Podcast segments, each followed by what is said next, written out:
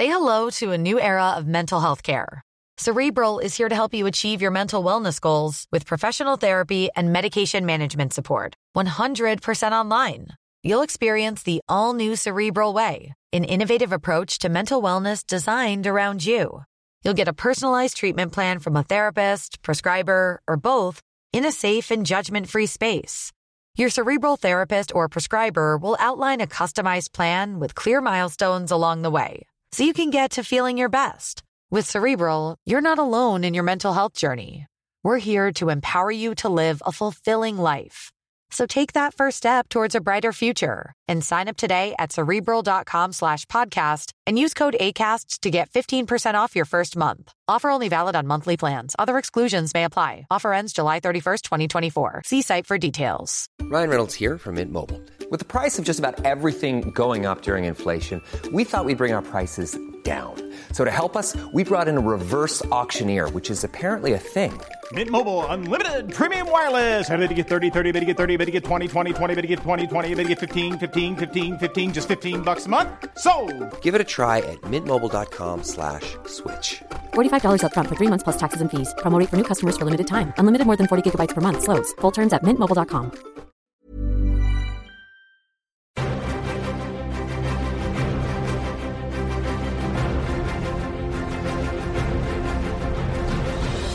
Hello and welcome to Cinematic Multiverse, a podcast that's all about comic book movies, which you can find at cinematicmultiverse.com.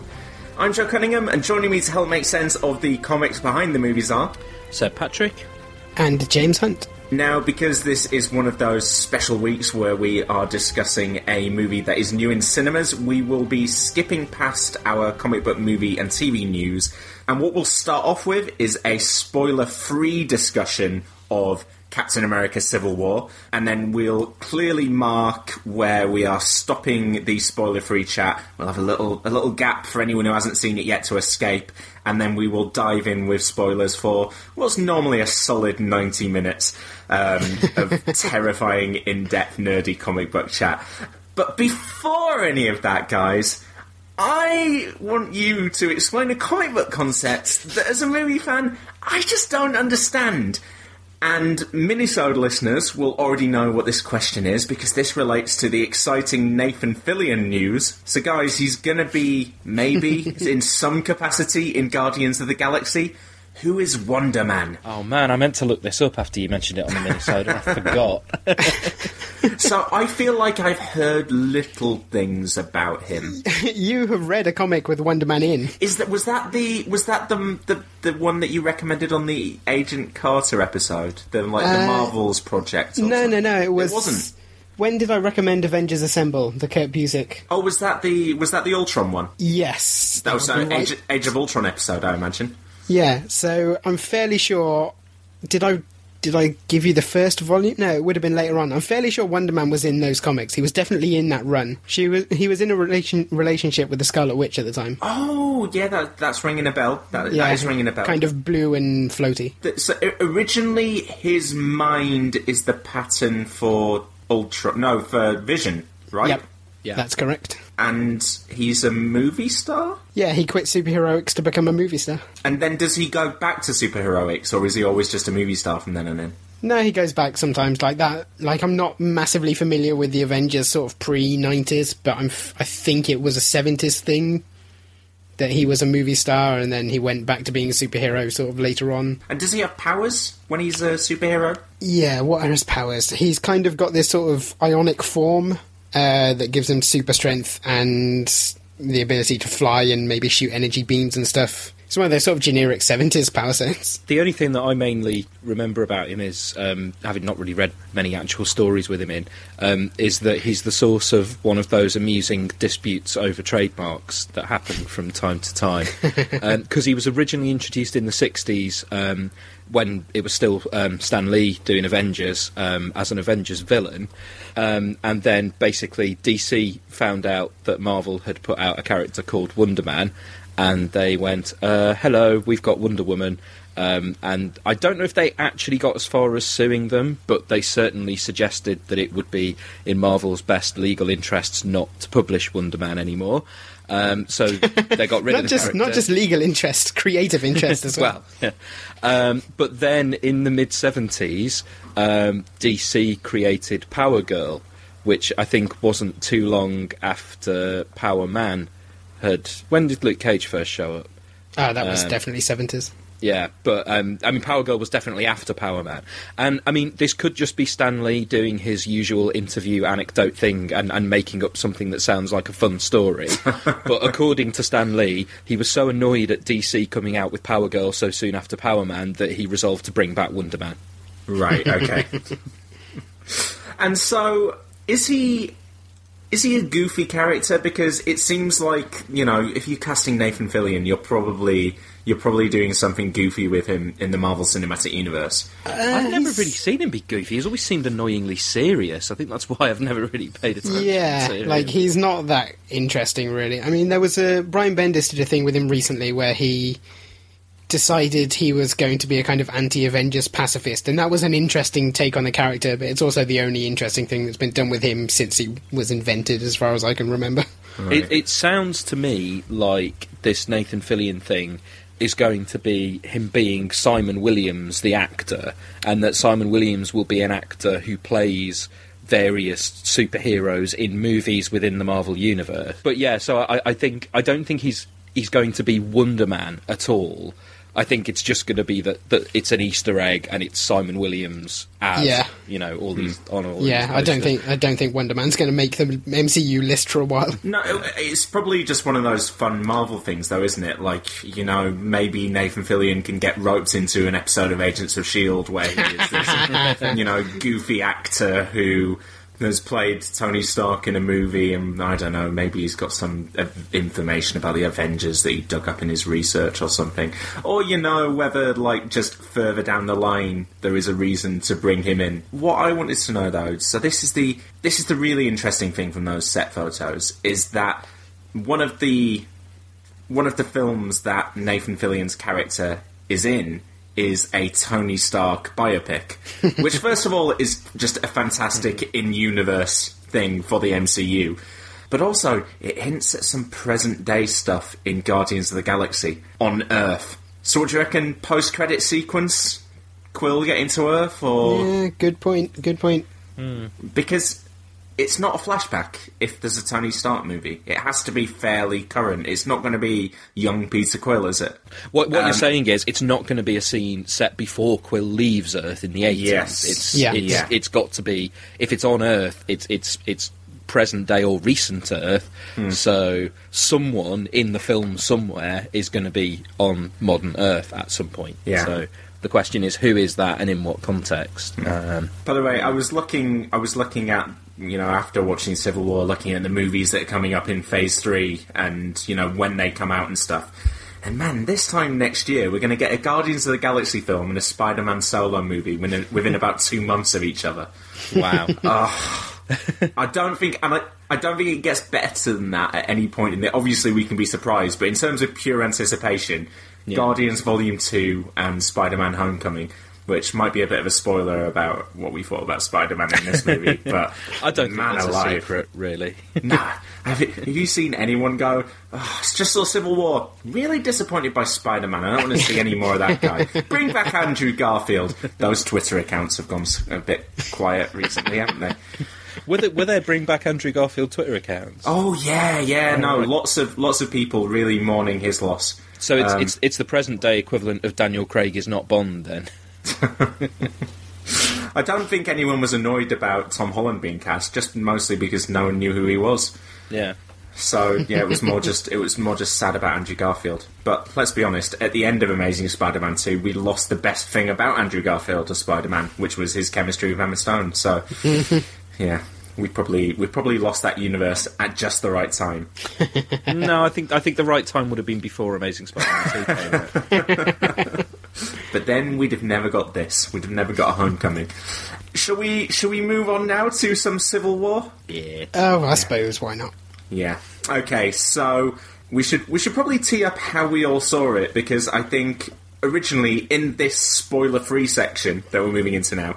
Um, for me, at least, I feel like the context in which I watched it was um, perhaps crucial. I went to a midnight screening on Thursday night when it was released in the UK, so Thursday at midnight, moving into Friday.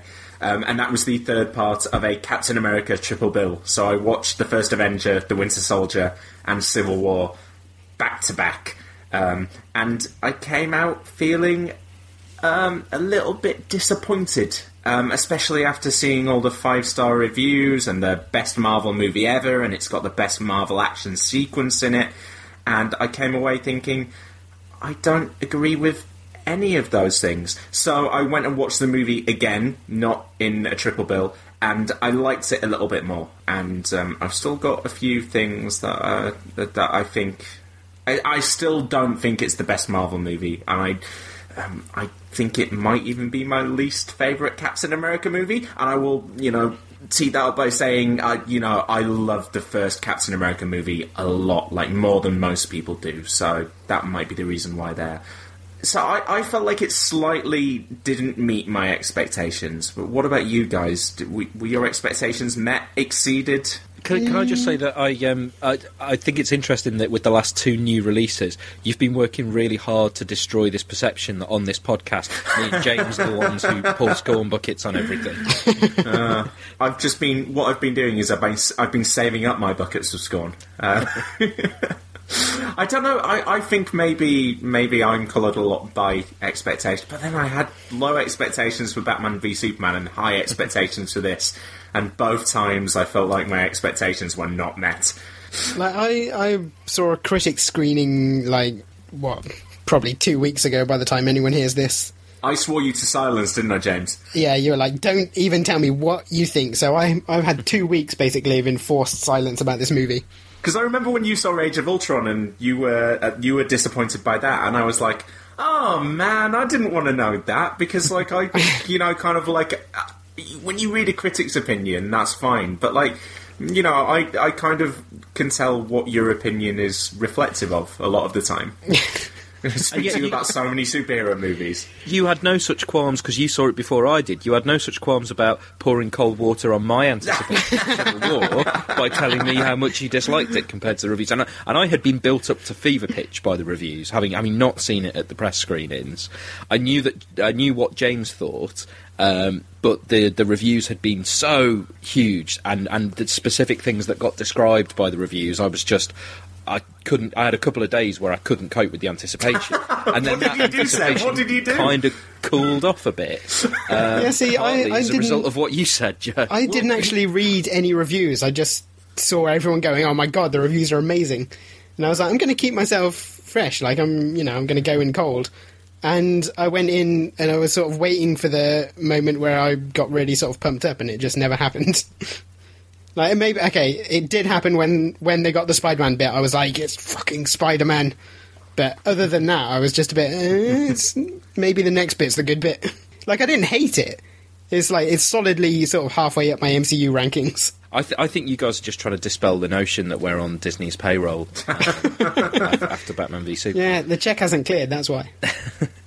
um, I I definitely come out on it more favourable than both of you, but at the same time not as favourable as all the five star reviews saying it's the best Marvel film because it's not the best Marvel film, um, but it's it's way up in the top half. I think. Um, not sure if it's as good as Winter Soldier, but there were there were enough just moments of kind of uh, well, it alternated for me between moments of complete joy and moments of extreme emotional despair. And I think, I mean, Joe, you, I know you love the Cap films as well, but I, I I feel like I'm out of us the one who's maybe the most emotionally invested in the Steve Rogers story and the kind of ongoing story with him. And so, you know, there was a lot. But then know, we, were, can, we can have a fight about that. So. yeah, but then there were other things to do with other characters that really got at me as well, and, and some some of which I didn't expect to.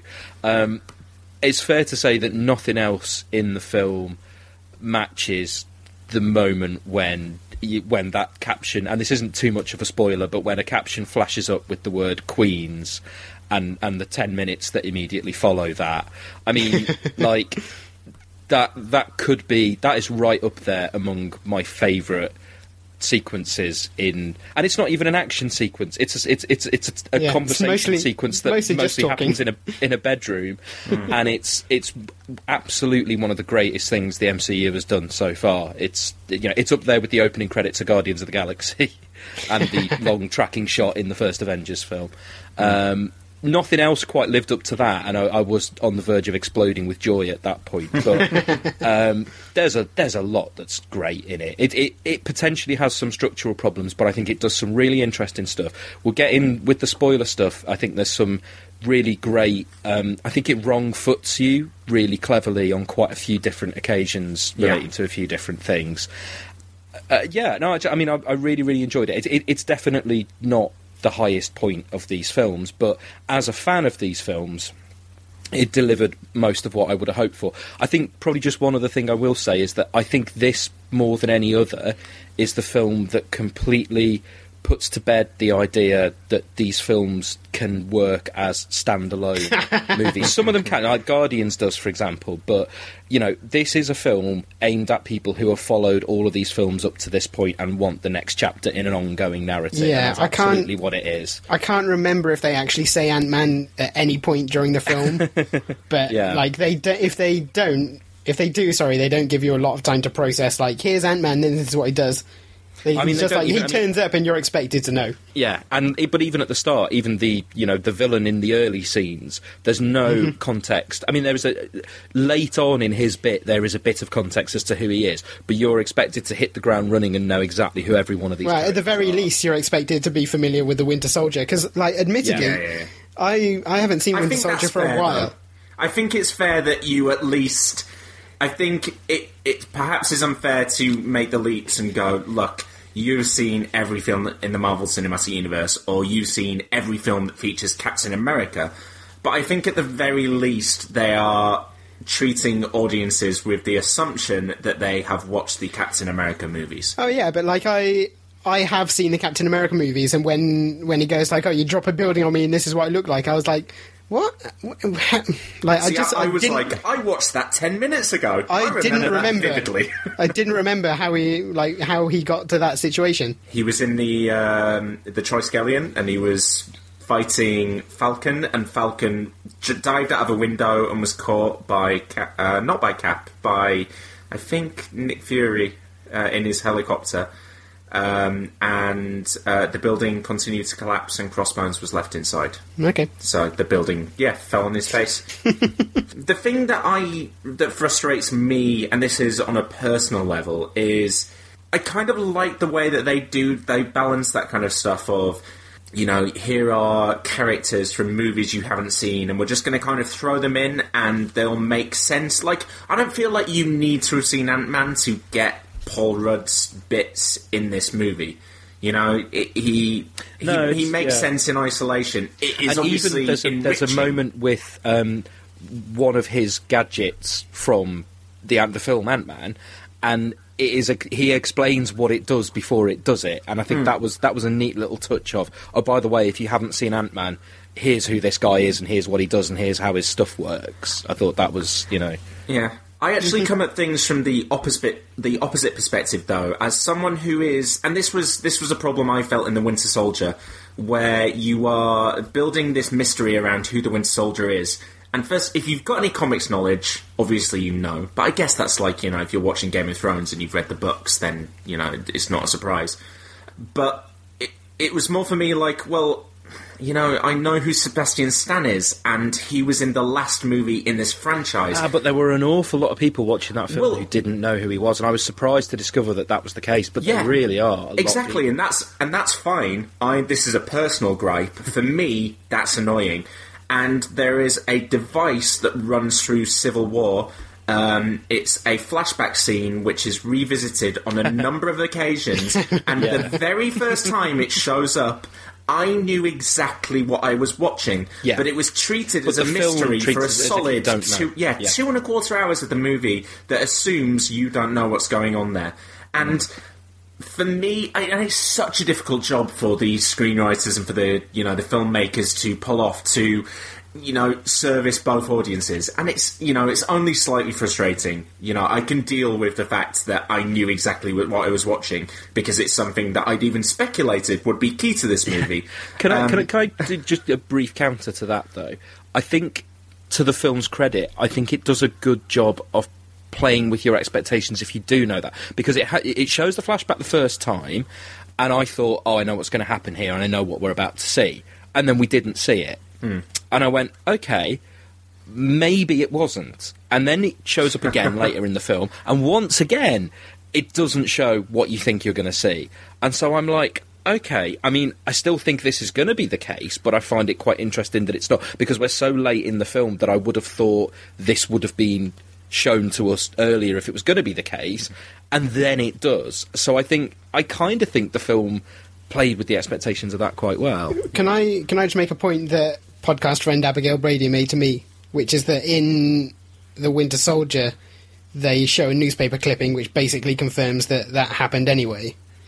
so like it's in canon already. It was in canon before the start of this film. It implies it, Yeah. but it doesn't confirm it. But yeah, I think if you if you have any knowledge of the second film and the MCU generally, you're going to know it. yeah. So I think, and even just structurally, like cutting straight from Yes, that flashback sequence yeah. to the next sequence, like you, there's just no ambiguity there as far as I'm concerned. So yeah, I mean, a lot of the things that I really enjoyed about this were so I, I liked lots of the individual moments. Um, I felt like the film there isn't a 10, 20 minute lull anywhere where you're like, oh, that part's slightly dodgy. There isn't a weak third act. It doesn't collapse under its own weight in the last twenty minutes like a lot of superhero movies I want to do. I thought the tone was fantastically consistent, start to finish. I thought the conflict was well balanced. I thought the villain was handled very, very delicately, but kind of perfectly throughout the film, which was something I actually was a little bit confused about his motivations or didn't quite buy certain aspects of his plan on a first watch. On a second watch, it kind of all comes together, so I'm completely fine about that. I mean, it's it's all, when when I talk about like wrong footing that goes on, it's almost all to do with the villain, hmm. and and it's some of the stuff that I ended up completely against expectations. It's some of the stuff I ended up enjoying the most. Daniel Bruhl is fantastic. Oh, yeah. I mean, he was great yeah. in that biopic about our co-host Seb. I Yeah, don't know if you he was. remember that. He was, He was our co-host rival. Yeah. um, I, I, I actually I actually interviewed him for that. Oh, did you? He's yeah, he's a lovely and charming man as Yeah. well, as well as being a fine actor. He's Yeah. he's just got one of those kind of like just really interesting faces. You Mm. you kind of just don't don't want to take your eyes off him. But yeah, I would actually say I come away from this film going, he is easily in my top three Marvel villains. Um, and I'm I'm surprised about that because I kind of assumed that he would be a bit of an afterthought in this movie, Yeah. given everything else that's going on. And you know, the really impressive thing is that he kind of is, but also he's woven into the entire fabric of the movie and the conflicts that it, it really pays off in the final act. Well, it's it's kind of interesting to contrast his role in this with um, Lex Luthor's in Batman v Superman, because Uh, we're not you're not allowed to compl- compare those two movies. the internet doesn't allow it. yeah, completely different, not I mean, entirely yes. dissimilar. Yeah, sure, they're two superhero movies where the two superheroes take different sides and fight, and you know they only came out a couple of months apart, but they're doing it from entirely different positions and standpoints. So it's really interesting to compare and contrast them, but you're not allowed to, so don't. And, and neither film deals with the aftermath of an event in which people died as collateral damage during a superhero fight. So, I, I mean, I guess I, I've said a, a lot of positive stuff there, so I should probably point to the big things that, for me, uh, held me back from really enjoying this film. And, I mean, I think what it comes down to is, and this was so clearly marred by me deciding to watch this in a triple bill, but it is, it is just ridiculously evident watching these three films back to back that Captain America, Steve Rogers as a character, gets a fraction of the attention in this film that he does in The Winter Soldier and The First Avenger. And in fact, you know, he, he, he is kind of like a steady reduction as the as the films have gone on, and I'm not, I haven't really seen that. I haven't seen a lot of people saying, "Oh, Steve Rogers doesn't get attention here," but. There's, you know, there's. You talked about the sequence that introduces Spider-Man in the middle. There's that followed by kind of some, uh, which is very close to the big action scene in the movie. And I felt for half an hour that I wasn't really seeing Captain America, or when I was seeing him, he was fighting, he wasn't talking. It was it was either action or he wasn't there, and it was it was a real issue for me. It was a real big issue for me. I mean, there's a couple of things here. Firstly, I think, I mean, and I'm, I'm loath to say this because you've seen it twice, um, but you know, there are. I think you're you are maybe not missing, but you know, there are definitely sequences that are character sequences for him and that move on his character in some ways. Um, you know, Oh, it's not I mean, devoid of them, but it's just Yeah. it's just compared to the other two. There aren't lulls in the other films where Steve Rogers takes a step back, and there are regular lulls in this movie Well, no, where there, he does. There, there aren't, but that's but that's. I mean, I don't know whether to call this a problem, but I would say that uh, a, facet of this film, or an aspect of this film, or characteristic of this film, maybe, is the fact that it feels very much to me like two films glued together. Now, it's to its credit that it that doesn't do that in a ruinous way, Hmm. but it does rather feel to me like you've got two films here. You've got the sequel to The Winter Soldier, and you've got the sequel to Age of Ultron. And I mean, you've I actually, got the think film the that film- should have been called The Winter Soldier rather than the Yeah. second one. Yeah. yeah. Um, and they, um, I think it does a reasonably decent job as far as the plot goes of stitching those two films together. Um, but as far as tone goes, I think it does veer between them a bit. And basically, you've got all the scenes where you've got all of the other characters, and then you've got the stuff that focuses on Cap and Bucky and Sharon. Um, and I think in, in the stuff that focuses on Cap and Bucky and Sharon, you, you do get some really good stuff with Cap. It's just that a lot of the big memorable stuff comes in the Avengers half of the film, and it's the, that's the stuff that people are going to take away from. I don't think it's even Um, half of a film. Um, I think it's it is mostly a Captain America film, but even when it's a Captain America film. So here's the thing: when the movie was coming out, we were saying, is it going to be Captain America three or is it going to be Avengers two point five? And it turns out to be both. Well, yeah, Well, but does I, it? would, I, I would almost say it's neither because it, it you kind of coming away you come away from it feeling like well that wasn't quite a Captain America movie it wasn't quite an Avengers movie I would say almost in comic book terms you know say I'm reading the main Captain America comic that's and, and I read an arc of the comic, and that's a Captain America arc. And I'm reading Avengers at the same time, and Steve Rogers is a, a character in Avengers, and that series is um, an Avengers movie that Steve Rogers is in. Now, if I am doing this movie in comic book form, I wouldn't put it on the end of the Steve Rogers Captain America comic. I wouldn't put it on the Avengers. It would be a separate little mini series. It's it feels like its own little thing just tell off you, to the side. What it would maybe be- have just been called Marvel Civil War rather than Captain America Yes. Civil War or Yeah. Avengers Civil War. Yes. If it was in the comics, it would have been a crossover between Avengers and Captain America. It would have with, like, alternated maybe four chapters. Yeah, exactly. Yeah. Like Um, it, it cracked me up actually that it, they were saying in the promotional stuff like this isn't an Avengers film, and yet the opening sequence, like for a start, it, the first two major scenes are Tony Stark related, and then it moves in straight to a big Avengers sequence. But I would say the big Avengers sequence, and I, I, this is something I found quite interesting. I mean, it's it's a sequence with that Avengers team, but one of the things that that scene did for me, I think, was it marked out this is a Captain America movie Oh, it- because it it's, does- it's an opening sequence where they're going in and doing a mission in a very militaristic fashion, and also not being afraid to kill people, which is al- it's like it's kind of a feature of the Captain America stuff. Is Captain America is a soldier, and it reminded me of the opening sequence in Winter Soldier on the ship, in that it was this precise military operation. And if it was the opening of an Avengers film, it would not have played out in the same way. I think. I think.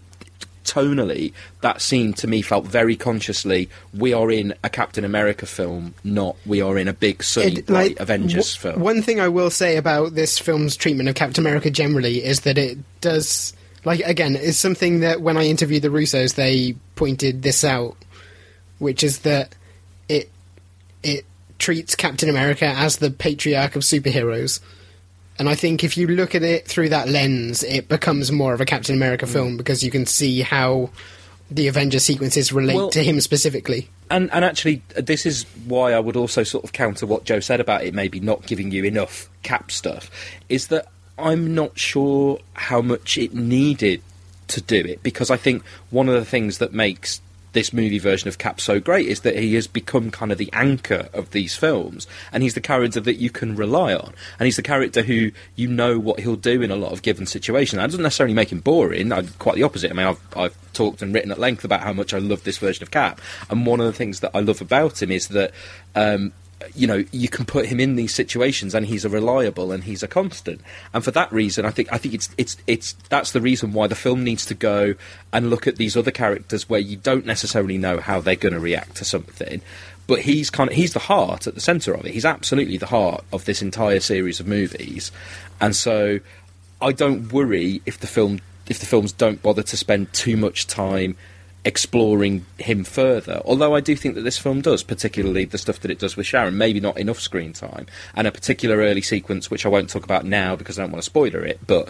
You know, it's it's it's the least actiony sequence in the entire film. Um, you know, it, the film does take a kind of contemplative break about half an hour in for, for a specific thing to happen, and I think that is you know an important moment in, in Steve's character development. Yeah, you see, I I I think my the problem on top of the less cap for me was also feeling like in this Captain America film, the weakest stuff was always the cap stuff, and I, I, I guess we're probably just going to disagree because this is the way we watch the film. But I kind of felt like in this film, Cap was uh, he felt less like his kind of earnest Boy Scout that I love in all the previous movies, and I just felt that he felt a little bit more dour. And I thought, like, performance wise, for the first time, Chris Evans was blown away by what Robert Downey Jr. was doing. I didn't think I would come out of this movie saying I'm hashtag Team Iron Man because I don't really care. But actually, I, I, I probably did relate with that character more. Um, I think for me, it has something to do with not particularly buying Sebastian Stan's Winter Soldier, and so that kind of undercuts the motivations for Cap. But See, also, I- I- I just sorry, I, I could just never cling on to Cap in this movie the way I had in previous films, and I flat out disliked a lot of the early stuff that they did with the character, um, which we'll get into in spoiler form. Yeah. I mean, just just since But I- you brought it up, I I agree with you in that sense that I came out of the film. I went in not really caring, and I came out thinking eh, it's probably on Tony Stark's side in that film. Which is weird because I came out thinking, how could anybody possibly be on Tony Stark's side? But um, I mean, just one thing actually, I d- d- was where I was sort of slightly interrupting you. Sorry, but um, this is the first one of the films where I thought Sebastian Stan was any good at all. I think, he, I think the character was finally given material, and he finally actually did something. Uh, actually, even- I, I, I really got on with Bucky in this film. Um, I thought his performance actually had Gi- a little bit of, of nuance to it. Give us two two, void, char- just two character void. traits. Yeah, give us two character traits of Bucky. Um, Any two. confused and violent. Uh-huh. yeah, Miserable. I think point proven. I'd love to see him have a conversation in Infinity War with Drax.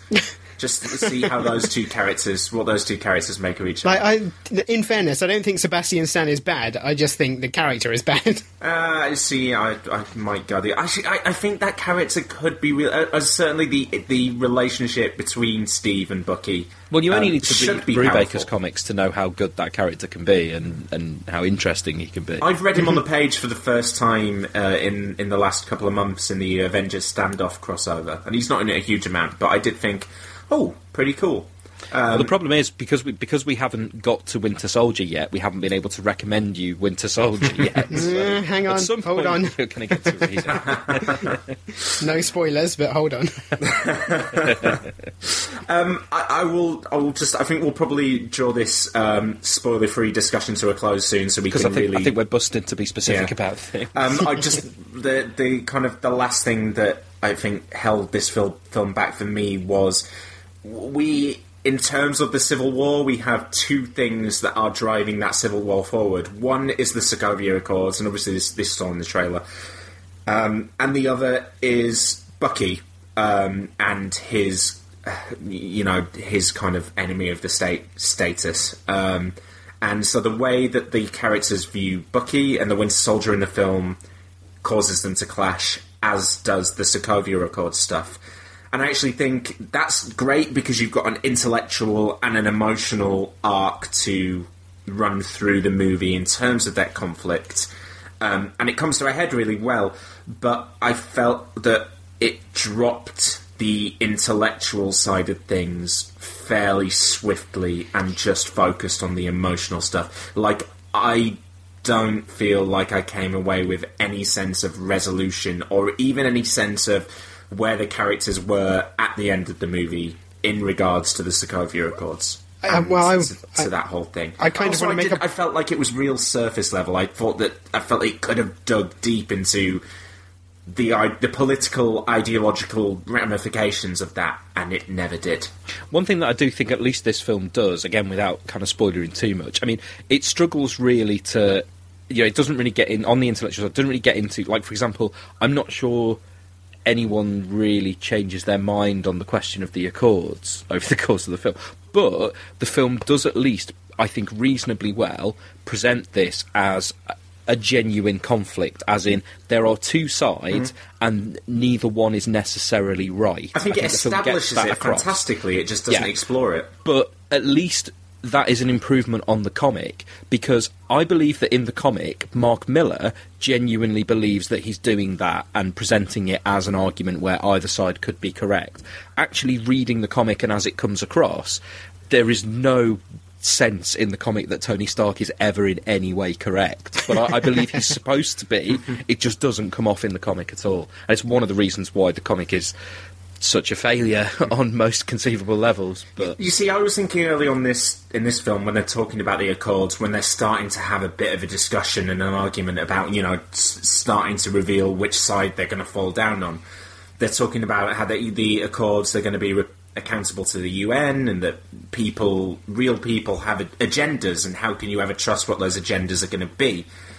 Um, and I thought it would just be interesting if you know if like they'd have talked about you know like what if we get asked to intervene in a conflict where we're not sure who the you know who the right side is because that was something that the Winter Soldier does fantastically, which is that in the present day the sides of good and evil aren't quite as clear, and that's why it's so hard for Captain America to to get a handle on the real world. And he there's that I mean, sense that- that of even relief at the end in, of. um, yeah, at the end of the Winter Soldier, when he says, "I'm just happy to know who the good guys and the bad guys are now," and you know, I thought it would be interesting if they said, "Yeah, what if we get us- to intervene?" And then someone on the other side says, "Well, what if you decide to intervene and you pick the wrong side?" And uh, it just, I just wanted some of that. I wanted some real world ramifications. I wanted shades of grey, other than just this is the side I've picked, this is the side I've picked, and now we are on those sides. I think the texture of the MCU has fundamentally changed in that way, and that this exploration will happen in future movies. That's very possible as well. In which case, Civil War should be the name of a future movie, and this should have been called The Winter Soldier, and The Winter Well, Soldier should have been called I don't know Hail Sh- Hydra. Shield Wars. Yeah, I said at the time when Winter Soldier came out, like this, the next movie should have been called Winter Soldier, and I think I'm vindicated by that. yeah. Um, well, guys, I think the listeners probably know where we stand, and um, uh, you know we've we've we've gone into we've gone into some stuff there, but I think um, a lot of fun here is going to be had digging into the actual specifics of the whole thing. So, shall we take a little pause to listen to the trailer for the movie? That should be a good a good place for people to jump out, and then we'll come back and spoil the hell out of every little detail of this film. This job, we try to save as many people as we can. Uh, sometimes that doesn't mean everybody. But you don't give up.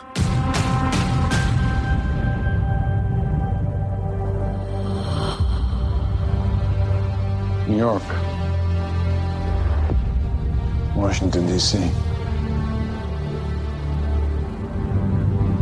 Sokovia. Okay, that's enough. Captain, people are afraid. That's why I'm here. We need to be put in check. Whatever form that takes, I'm game. I'm sorry, Tony. If I see a situation pointed south, I can't ignore it. Sometimes I wish I could. Sometimes I want to punch you in your perfect teeth. I know we're not perfect. But the safest hands are still our own.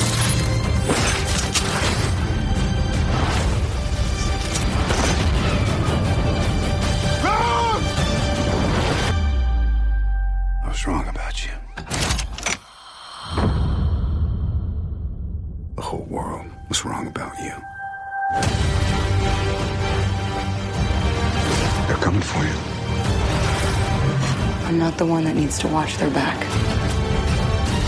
This doesn't have to end in a fight, Tony. You just started a war.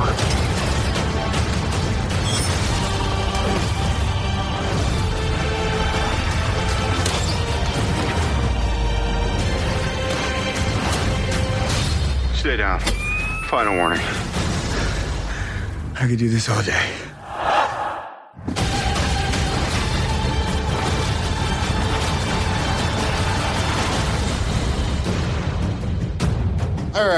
I've run out of patience. Underoos! Hey, everyone. Okay, so that was the trailer for Captain America Civil War. Um, so this is deep, deep spoiler discussion now. Um, and I think we'll probably mostly work through the film chronologically, but if we don't skip to a certain sequence first, Seb is going to burst. Seb, tell us about Spider Man.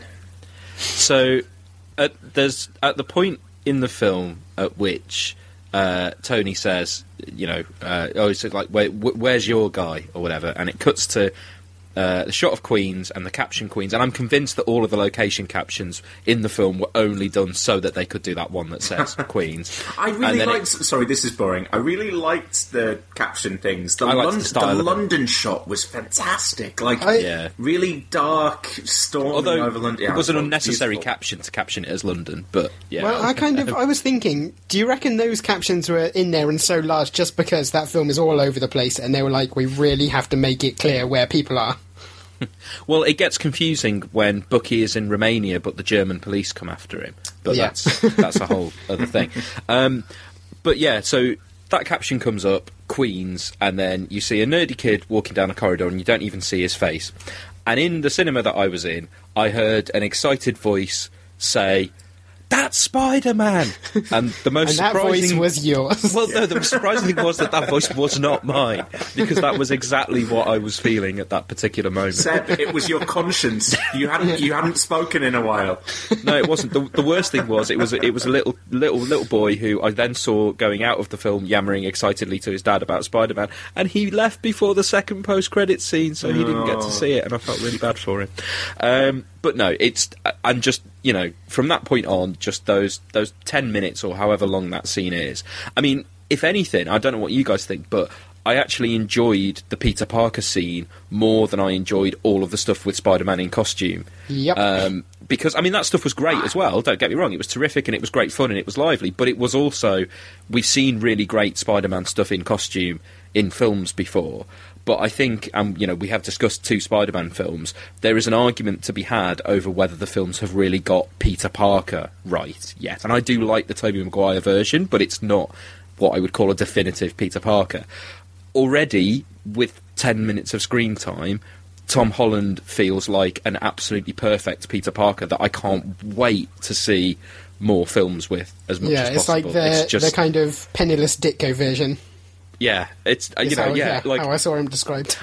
and it and it felt like a genuinely good modernizing of the traits of the character. Like the circumstances in which we find him, arguably, is the most dramatic shift away from the classic Peter that the movies have done. The previous two movies have both had him living with an old-ish Aunt May in a house that's you know your classic Peter Parker house and and that kind of. I know kind of personality-wise, the Garfield version is a bit you know he's more of a kind of skater teen dick, but um, like you know being this kid who lives in a small apartment with his aunt um, his unfeasibly attractive aunt, um, and who goes rooting in bins for bits of old technology and, and pieces them together. It's just.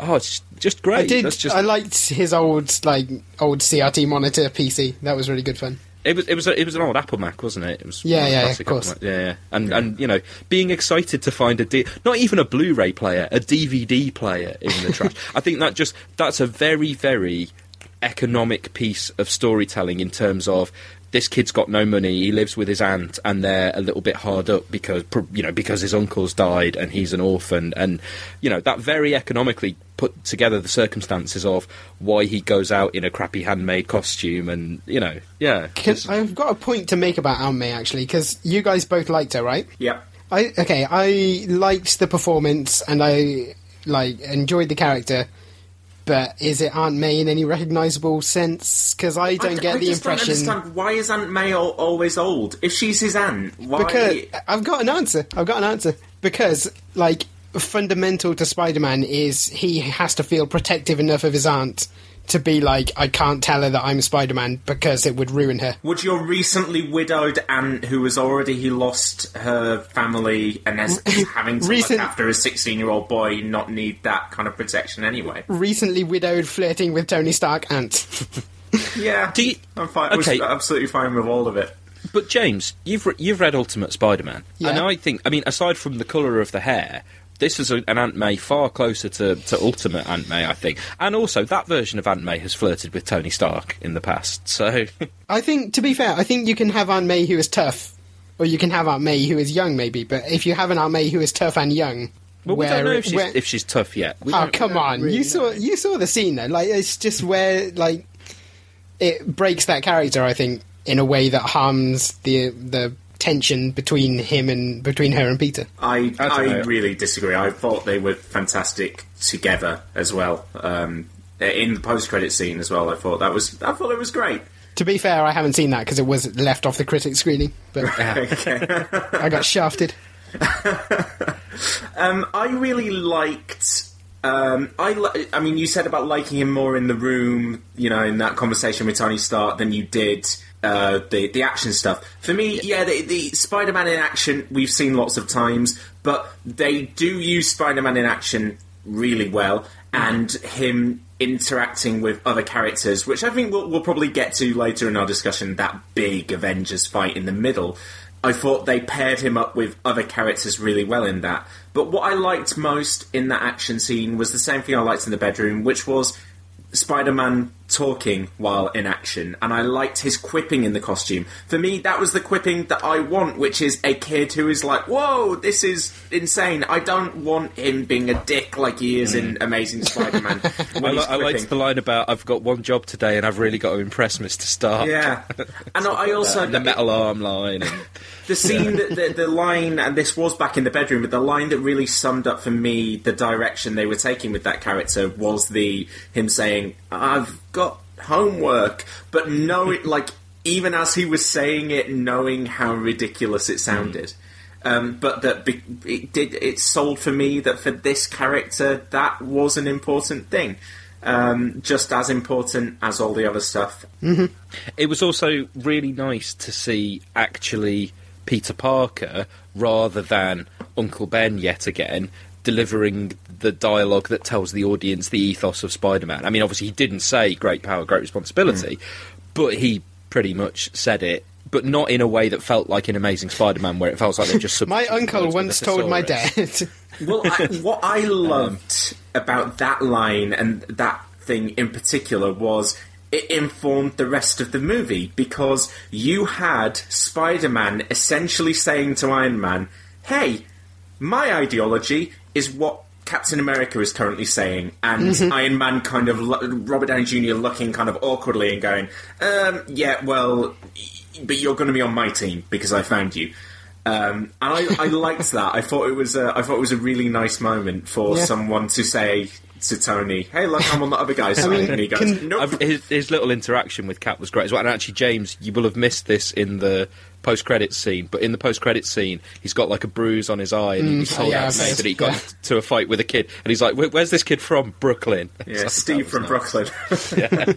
Like I do, I do want to point out, given like how much they sold Spider-Man's presence in the film, the fact that they got any thematic relevance out of his appearance, I think, is a miracle because he's really was- stapled onto this. Yeah, there was a couple of scenes in the fight where I was like, I don't believe that Spider-Man originally was in that scene when shot. there are literally shots in the trailer where they've just unchecked the render Spider-Man box. like the one where all the characters are running at each other. If you look in the trailer, there's a gap where Spider-Man is in the Well, film. there is that, but by the same token, he's the only one fighting um, Falcon and Bucky in that bit.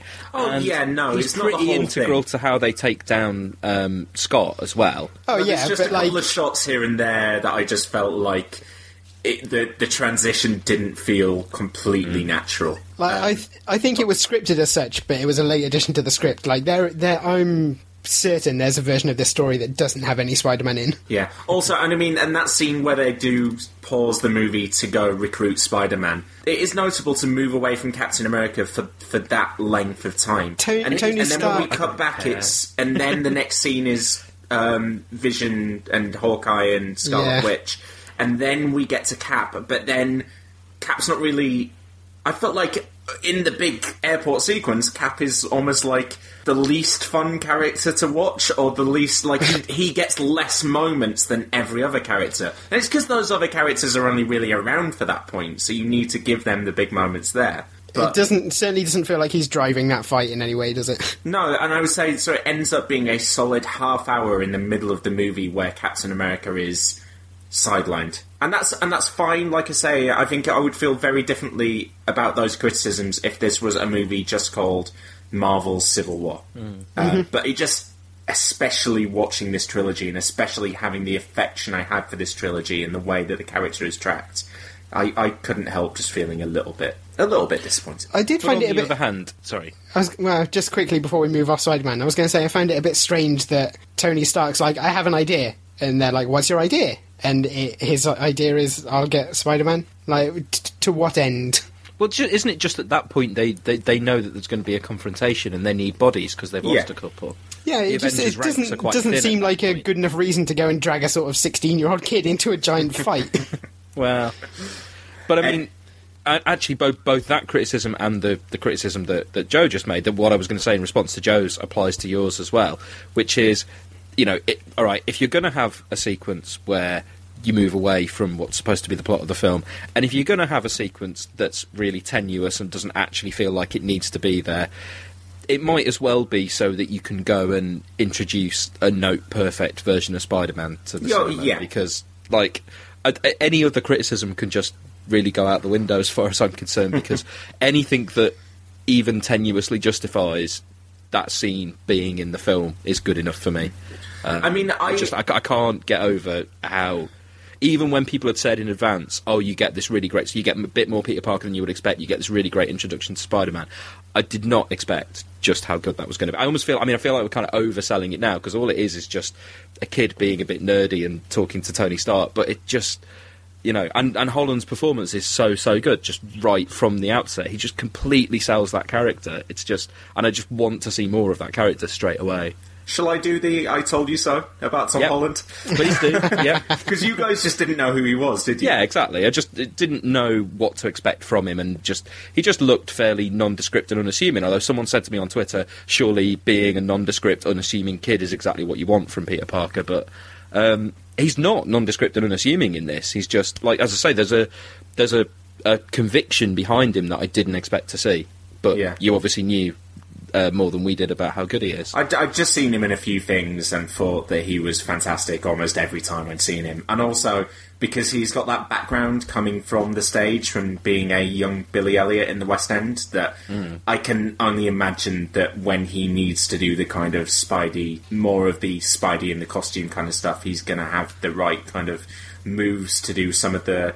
Some of the spidery stuff that we were talking about back in our hmm. Amazing Spider-Man podcast that would be I mean, great to see. any an- anyone who listens to this podcast regularly kind of already knows how much affection all three of us have got for the first and spoilers the second Raimi film. Like, so I'm not going to go so far as to say this is the best screen version of Spider-Man because you know there's so much in those Raimi films, um, and so uh, the Homecoming is still going to have to go a decent way to be the best Spider-Man movie. But I suddenly feel quite confident that he could turn out to be the best movie Spider-Man. I kind of wish, um, and uh, again, I think a lot of people are going to disagree with me on this. I just feel like after Age of Ultron last year and Civil War this year, I could just do with a bit of a break from these movies intersecting to the degree that they do. And mm. I've got to say, I think Civil War is absolutely. I, have seen this. I think this was on Birth Movies Death, described as like the pinnacle of long form superhero storytelling. And in a way, I, I do agree with that. I think you know, I think Marvel doesn't get the credit it deserves for innovating in cinema the way that it has. No one was doing this before, and now everyone's trying to do it. And they are 12, 13 films in, able to craft a movie like this that is so rewarding because there are 12 movies, and it can pause to do the Spider Man introduction because there's going to be another 12 movies, and we know that as audience members. And I, I still find it slightly frustrating uh, on an individual film basis that, yeah, I don't think. I think it's going to be hard for individual Marvel movies to be held up like by people in 20 years' time and go, I mean, I don't maybe personally agree, but people say, oh, well, you know, as good as um, The Dark Knight, for instance, or the original Superman movie that feel like just real self contained things. There are always I think it always holds these movies back individually. Like none of these Marvel movies are ever going to be nominated for Best Picture in the way that you know there was the, the Oscar rules were changed because The Dark Knight didn't get nominated.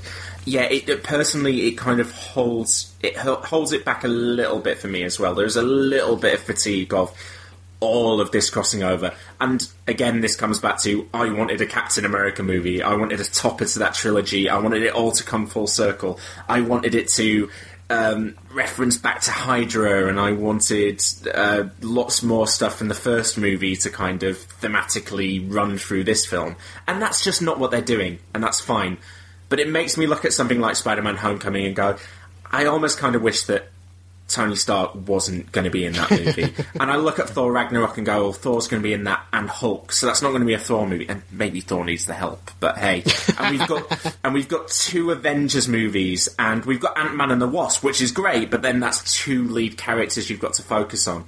And at the moment, all of my fingers are crossed that Doctor Strange doesn't have anything. Not even like Ant Man with Falcon. I just want Doctor Strange to be its own thing. Um, and the same for Guardians of the Galaxy Volume Two. I just, but it already sounds like it might end up crossing over. So it's like because Guardians is maybe the last truly standalone one. Even all the stuff with the Infinity Stones, it's you know, yeah, it it is the one that you could pick out and show to someone who's never seen a Marvel film before. If you if you exclude post credit sequences, Guardians of the Galaxy features entirely new characters. But yeah, so that's that's just what I could I could do with um, let's uh, let's forget doing this film chronologically because we've gone on for twenty minutes about Spider Man, and I want to talk about that big fight in the middle of the film anyway. We can come back to all the other stuff. We'll pick up the threads as we go. Uh, this uh, this moves fairly swiftly from the Spider Man stuff into the teams being recruited.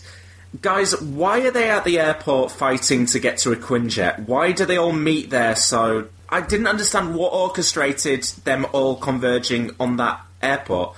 Couldn't Cap have flown in anything else? Well, Cap's no. Well, Cap's it's stuck in the country at that point and can't get out. Yeah. So they go to the airport in order to leave the country. But Is there the... only one airport?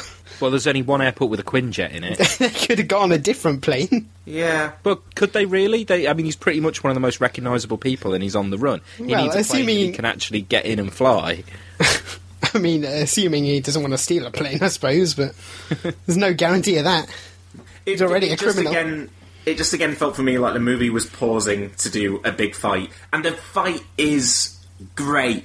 Um, it's full of so many fun little moments. I don't feel like it fully coalesces into the best action sequence Marvel have ever done because for me it didn't flow start to finish. It, the best action sequence is still the Battle of New York, as far as I'm concerned. Mhm. Um, but the individual little moments in the fight were fantastic, and all the ca- all the characters felt like they all all the Avengers felt like they had their own. They all had their own mini arcs, at least. Talking about the experience of watching that fight scene, I have to take, um, well, make a complaint rather with the fact that because these movies are essentially giant merchandising adverts, I got spoiled on the fight scene particulars by walking into a Lego store, picking up a box, and going, "Oh, the Civil War Legos out. Oh, Giant Man's in this sequence, then is he?" Yeah, I was in the Disney store two months ago and saw Captain America's Civil War pop vinyls, Mhm. and there was a Giant Man.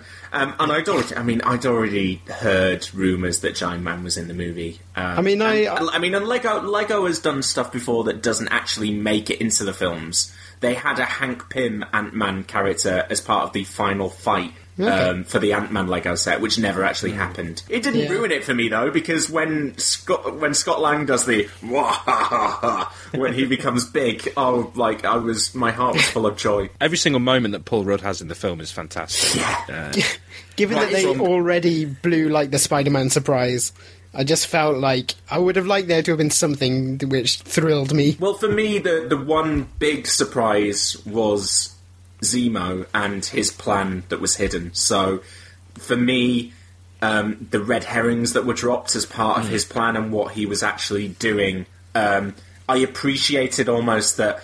th- It, there's not really a big spoiler, but just the way that the film drops breadcrumbs that it wants you to follow, um, and does that, and the way that Zemo does that for the characters as well. But it, they're all kind of leading you down the wrong path. I, I really enjoyed the red herring of the, the five Winter Soldiers. That was because the film makes you think that they're done with the fighting. They have the big fight, Yeah. and then Tony appears to be on, or you know, is on Cap's side, and you think, oh, okay, so the two of them, so the, the war is over, and the two of them are going to team up, and they're going to go and fight these five Russian bad guys. And I was kind of just a bit weary. I was just like, I- oh, do we need to see another, there, you know, boring final act fight with with these villains? And so they walk in, and they've all been shot in the head, and you're like, okay.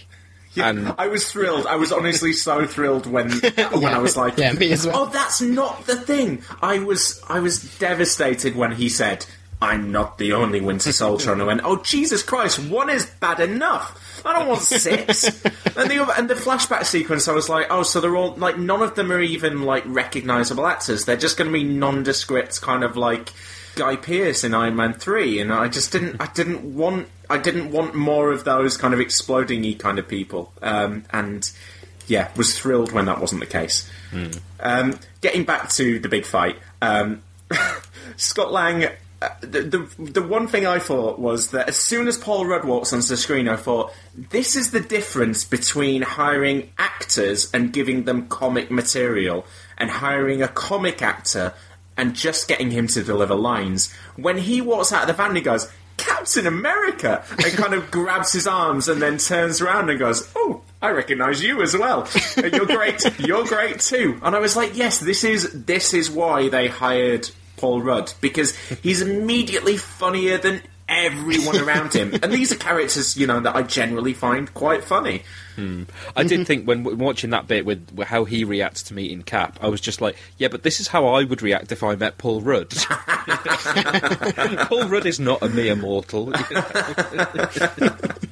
I just I, I liked how he was introduced like laying on the floor of the van asleep. Oh yeah, It's just funny. I've got to it say, does just make you immediately want the next Ant Man film, doesn't it? Well, and and you see, is this not Marvel's biggest trick? Because you know, you can look at Ant Man, you can go, "Oh, that production trouble." I remember um, back in an early podcast, I think before Ant Man was even released, James, you saying, you saying, "I bet Ant Man dies at the start of Civil War. He does something stupid Yeah, to kill yeah. him off because they just want to get rid of him." But actually, what they've got is they've got Paul Rudd as Ant Man, and yes, probably a quarter of the people who saw Avengers Age of Ultron saw Ant Man.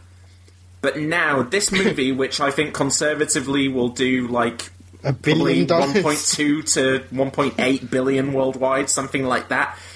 All of those people are going to see Paul Rudd as Ant Man, as Giant Man. They're going to Mhm. see him steal the hell out of that scene. And by the time you get around to Ant Man and the Wasp, you're going to have a movie that people want to see that character. And that's the benefit that they have in this universe. They can afford to have movies that don't gross as much as they would like. Or I mean, they can it- afford to, because they can just do this. It already happened with Captain America, didn't it? Like the first one did okay, then Avengers came out, and the second one like fucking massive. Yeah, and I mean, uh, as with I mean with Spider-Man, kind of part of it felt like a trailer. It felt like, hey, this is the movie you're going to get next year, and I was, and you know, it was a pretty damn great trailer, so that's fine. But I already knew Ant Man. I already liked Ant Man. He turns up. He plays. He has a function in that big fight. He's funny. He has moments. He has, like I say, all of those Avengers feel like they have small arcs. Um, small ones for the characters that turn up for cameos, bigger ones for the ones that are part of the team at the start. Um, apart from War Machine, who doesn't really have an arc. he just gets shot. just, just briefly, I, I think this is this is maybe Hawkeye's best film. Oh no, I, Um, I disagree. Oh really? Yeah, he's he was awesome with his farm, and I, I liked him in Age of Ultron a lot more than other I liked him in. Age of Ultron, but I, I think he's got better as the films have gone on, and I think this was this was while a brief appearance, I think this was a peak for him. Like this was the first time that Hawkeye has turned up in one of the movies, and I've gone, "Yay, it's Hawkeye!" I I thought I felt so sorry for the character because uh, you know he was so badly handled in the MCU for the first couple of films, um, and I felt so when he says, "Hey, we haven't met yet. I'm Clint," and Black Panther goes, "I don't care." I don't care. And I thought, "Oh God, there is at least half of the audience that are nodding along and going, yep, we're with Black Panther there. Nobody cares about Hawkeye." But yeah, But I, did- I, I, like, I liked his dig at Tony when they're in the raft when Tony comes in, um, and he's Hmm. he's doing the "Hey, it's the futurist. He knows what's best for everybody." Yeah. But then maybe that was because, from the sound of things, I was on their side at that point, and you guys weren't. So It, I, do you know what? It wasn't that I was on a side particularly. I think you, like I said, the way that the the conflict develops, and I feel very strongly that it drops the intellectual conflict to establish an emotional one. And Tony Stark is a character here who there aren't as many of his quips. He seems tired. He seems downtrodden. He seems consumed with guilt. He seems um, like uh, someone dealing with like personal loss with the Pepper stuff. And I thought Robert Downey Jr. gave a performance that was uh, that blew away anything he'd done to date. Whereas I felt a little bit like Chris Evans was phoning it in, and I know he's not, but it just it just felt a little bit not up to the standard that he'd pulled off earlier. And I just thought that uh, Iron Man was the most interesting character in this film, and, I, and again that might come down to expectations because. n- n- You know, pre this movie, I would have said, oh, "I'm interested in Cap, and if Iron Man's there, that's fine." Um, and I, yeah, and I- think that the, like I say, the intellectual stuff at the start of the movie, I think you can kind of veer either way. But in terms of the emotional pull for the two characters, I think the movie handles the Iron Man stuff better than it does the Captain America stuff. Uh, which again, I think comes down to me thinking that Winter Soldier is a bit of a void. I mean, it helps that Tony Stark expressed his emotions, whereas Steve Rogers spends a lot of his time being quite reserved. Yeah. Yeah. Like, even when he's having his most tumultuous revelations, he's just sort of grimacing a bit, whereas Tony is literally jumping at the Winter Soldier, shouting, You killed me, he killed my mom, or whatever. Can we um, can we jump back to something fairly towards the start of the movie, which um, was again something that really didn't work for me? And Seb, I feel we're going to clash over this. I adore Peggy Carter yeah, as a character, and I um, so I just watched those If you're looking for plump lips that last, you need to know about Juvederm lip fillers. With Juvederm Volbella XC and Juvederm Ultra XC, your lip look, whether it's subtle or bold, can last up to one full year with optimal treatment and no additional maintenance. Find a licensed specialist and see if it's right for you at juvederm.com today. That's J U V E D E R M.com. Add fullness to lips in adults over 21 with Juvederm Volbella XC or Juvederm Ultra XC. Do not use if you have severe allergies or a history of severe allergic reactions, or if you're allergic to lidocaine or the proteins used in Juvederm. Tell your doctor if you have a history of scarring or taking medicines that decrease the body's immune response or that can prolong bleeding. Common side effects include injection site redness, swelling, pain, tenderness, firmness, lumps, bumps, bruising, discoloration, or itching. As with all fillers, there's a rare risk of unintentional injection into a blood vessel, which can cause vision abnormalities, blindness, stroke, temporary scabs, or scarring. For full important safety information, visit juvederm.com. As humans, we're naturally driven by the search for better. But when it comes to hiring, the best way to search for a candidate isn't to search at all. Don't search, match with Indeed. When I was looking to hire someone, it was so slow and overwhelming. I wish I had used Indeed. If you need to hire, you need Indeed. Indeed is your matching and hiring platform with over 350 million global monthly visitors, according to Indeed data, and a matching engine that helps you find quality candidates fast. Ditch the busy work. Use Indeed for scheduling, screening, and messaging so you can connect with candidates faster. And Indeed doesn't just help you hire faster. 93% of employers agree Indeed delivers the highest quality matches compared to other job sites, according to a recent Indeed survey. And listeners of this show will get a $75 sponsored job credit to get your jobs more visibility at Indeed.com slash podcast. That's Indeed.com slash podcast. Terms and conditions apply. Previous two movies. Um, I think she is incredible in that first film. I love her on the TV shows. Um, I think Hayley Atwell is great, and for me, I did get like a little pang of grief when we are getting to Peggy's funeral. And again, Oh, totally. means- I was I was completely upset. By Yeah, that. but I knew You it was I, I mean. I think it got the desired reaction in me. I was Yeah, so- I was properly upset by that. Yeah, that's not And the it's- thing that we're going to disagree about, though. what we're going to disagree about is I thought the actual funeral scene itself was horrendous. The the introduction of Sharon Carter with the the nudging and and like Cap going, oh, Sharon Carter. I was like, really? She's kept that secret? Oh, fine, okay, I guess I can deal with that. And then she starts delivering a speech, and it's, hey, this is a tribute to this character that I presume you all love. And so I would like to use this as an excuse to deliver a little bit of exposition and to tell you a story that just happens to really on the nose reflects the kind of ideological dilemma you're having right now. And I just thought, like, it for me. But do you I not didn't, think Sharon I didn't was doing buy that the, deliberately, though? I think that's. I don't think. I don't Well, think the film Sharon is Carter expecting you to buy. I was say, character. that's Sharon not the- Carter is not the time to- terrible. Yeah, she really don't is. do it. Don't do it during the funeral. This is not the time to do it. And also, what is with that creepy relationship? You were in love with her aunt 70 years ago. When they kiss, I genuinely, my face scrunched up and I went, no, I don't care. Honestly. I don't care whether that's a comic book thing. It's terrible. Emily Van Camp is giving a completely charisma free performance. She has no chemistry with Chris Evans. And when you compare that to Chris Evans and Hayley Atwell together, it just rubbed me up completely the wrong I, way. I Joe, genuinely have you think never heard the song "Year 3000" by Busted? I was actually. I tell you what, I was thinking of. It was that play from Friends where Joey is an oh, alien, God, yeah. and he's like, "I'm going to want to meet your great granddaughter or whatever." But yeah, like for me, oh yeah, the the reason I think that w- that sequence was in there at all is because someone watched this film and went, "If we don't make it clear he's into girls, this film will be too gay to put in cinemas."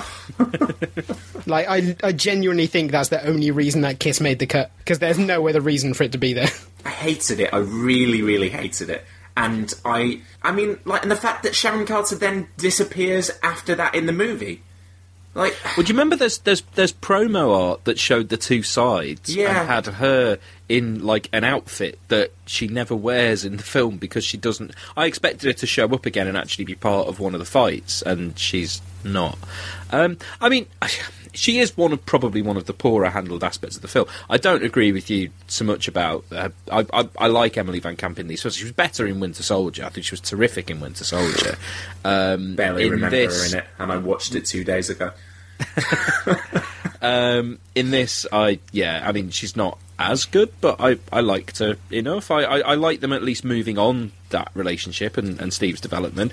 It was just more, yeah, the sort of it's the fact that in the same film we you know we learn that Peggy's finally died and we witness the death of Howard Stark and this coming shortly after the news that there probably won't be a season 3 of Agent Carter is just you know utterly heartbreaking um, although and also as well I thought when it comes to the point when they do kill off Peggy, which had to happen at some point. She was an old woman, and Yeah, yeah, you know, yeah. Steve even says in the dialogue, you know, he assumed when he was revived, you know, it was a surprise in Winter Soldier that she was even still alive in the first place Mm. because you assumed that she was dead.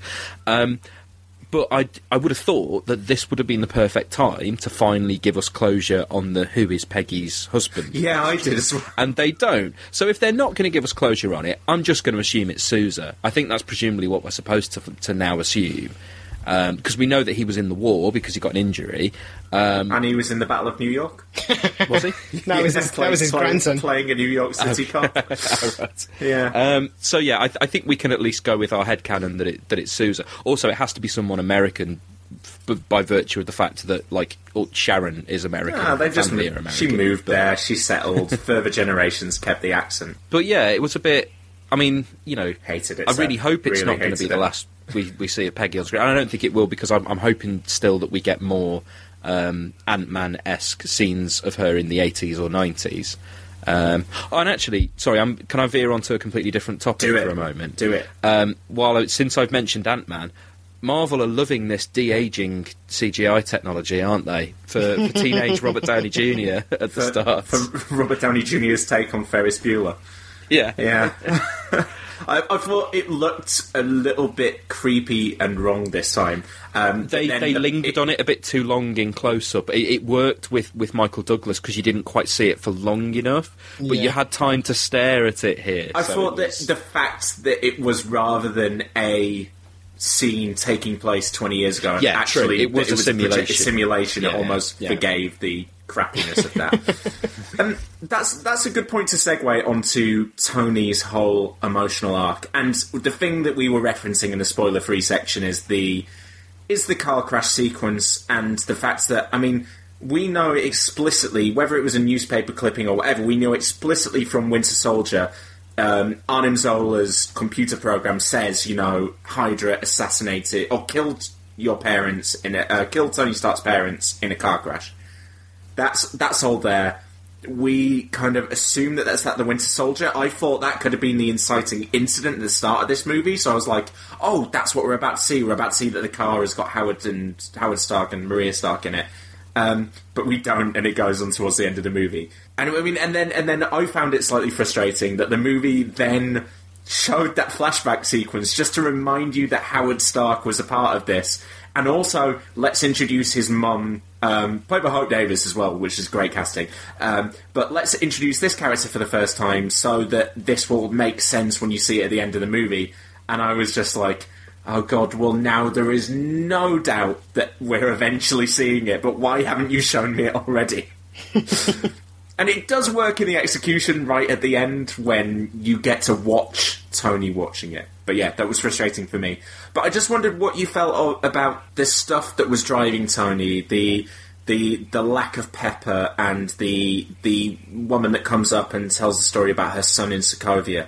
Um, for me, it tracked really well with the PTSD Tony we saw in Iron Man 3, with the plagued by guilt Tony of Age of Ultron, and the, you know, thinking he is going to be responsible for future, you know, disasters, that he is going to be responsible for the death of all the rest of the Avengers.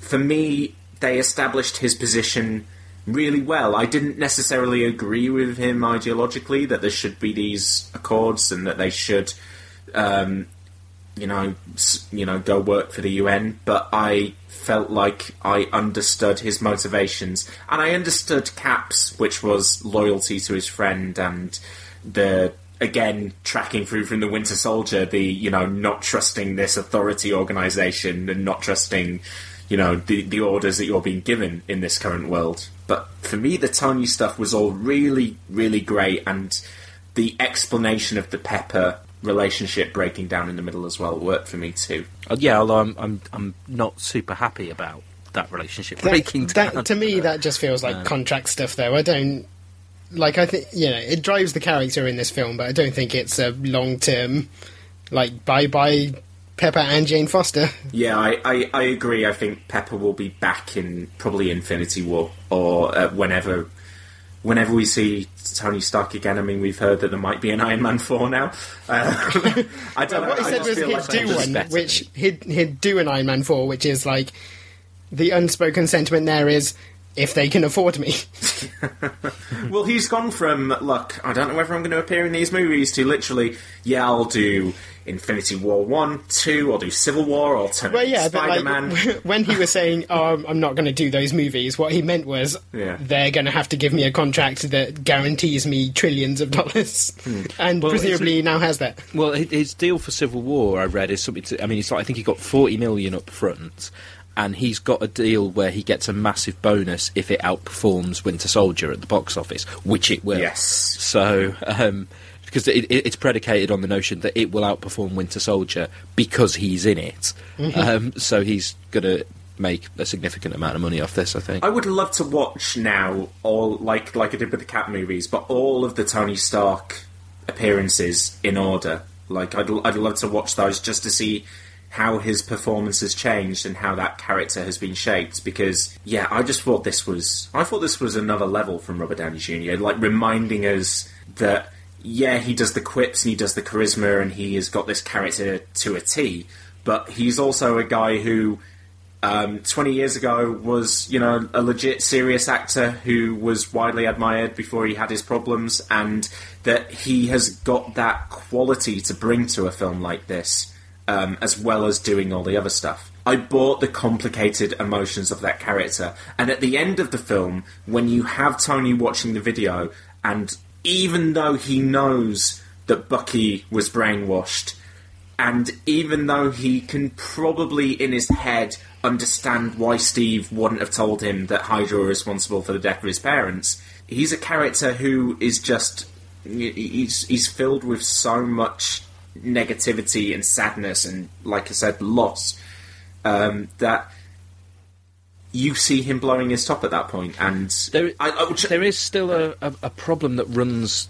through uh, any anything that Stark does in these films, though, and particularly in this one, and it's it's an elephant in the room that isn't. I I just don't think has been adequately addressed, which is that Tony Stark created Ultron. Ultron, i- Ultron is surprisingly absent from all the explanation of everything in this film, isn't it? Like Yeah. considering that one of the main, like in in the comic, like people are at pains to point out, it wasn't the New Warriors who blew up that school. It was a Yeah. supervillain called Nitro, and in like analogous to this is it wasn't the Avengers that trashed the Sokovia. It was Ultron. It was Ultron, but Ultron was created by Stark, and I don't think. Well, yeah, I think it undermines everything that that he says. No, in you this see, I think that's what I think that's what it comes back down to. And there is one point at which Tony acknowledges. There is one point in this movie where Tony says something about creating Ultron. For me, I if, every time that the Sokovia was mentioned, and I'm going in my, I, I'm doing my own head logic and going. But hey, they we saw them going out of their way to save every possible individual they could in Ultron. So Sokovia wasn't really there. Oh no, but they did create Ultron, and so for me it worked. For me, it was kind of like in my head I was going through that, and so again, I think I think it's not explicit, but for me, I'm thinking I understand why Tony is more likely to sign up for this supervision and oversight because he thinks he needs it. Because Well, this I is- guess this is the one- guilt it's the one time- he should not be the one that they put in charge of things Well, because he's the one who the last time he tried to do that, Ultron got. Yeah, created. it's the one time they should have brought up something from the previous movies and didn't. I I really didn't like William Hurt in this, by the way, as well. I didn't feel Well, like it was to. anything like his previous Thunderbolt Ross, and also that he was there going, "You want me back? Fine, I can collect the paycheck. What do you want me to do? was just- Say these lines? Sure." Yeah, there was there was no good reason for there to be that character at all. For, for it to be um, General Ross, it, it could have just been a random Secretary of State. It could have been, but And then you're like, well, it's a good excuse to get William Hurt in the movie because he's William yeah, Hurt. But then, you know, I mean, do they do even something. call him Ross in the dialogue of the film? Yes. They call him Yeah, Secretary yeah. of State. Yeah, but no, they do. They- Secretary actually Ross, isn't it? referred to Yeah. him as Ross in dialogue. I know he is meant to be, but it's just Again, it's that's so a- irrelevant. That's that, another you know. thing where, like, choosing General Ross specifically made a lot of sense, but they didn't dwell on it in a way that they Yeah. could have. Because, like, his And, whole um, thing is he hates the Hulk because he's an out of control menace. yeah. And, like, that informs his decisions here, but they, they don't really doesn't go get into it. commented. Well, uh, he he he offhandedly references. He says Thor and Banner, and Yeah, yeah. rather you know, and you know, you've left you two unaccounted for a bombs essentially. Um, Yeah, it was just it, it wasn't it wasn't enough for me, and actually, I probably could have done with that character and the Everett Ross Martin Freeman about to character say being they could have been folded into one. Eh, what what was the point of Martin Freeman's character? He's he's named after He's- a supporting character from Black Panther, Yeah, so maybe yeah. he'll become relevant. He's there. not just named after, But- he's exactly the template. of- If you look at Everett Ross in, in the comics, it's so obviously Martin Freeman. you know what what you said earlier, James, about feeling like the end of the movie setting up the kind of fact that now the Sokovia Accords kind of are a thing there. Well, if we need this, you know, he's head of this joint task force oversight thing. I think that probably he is.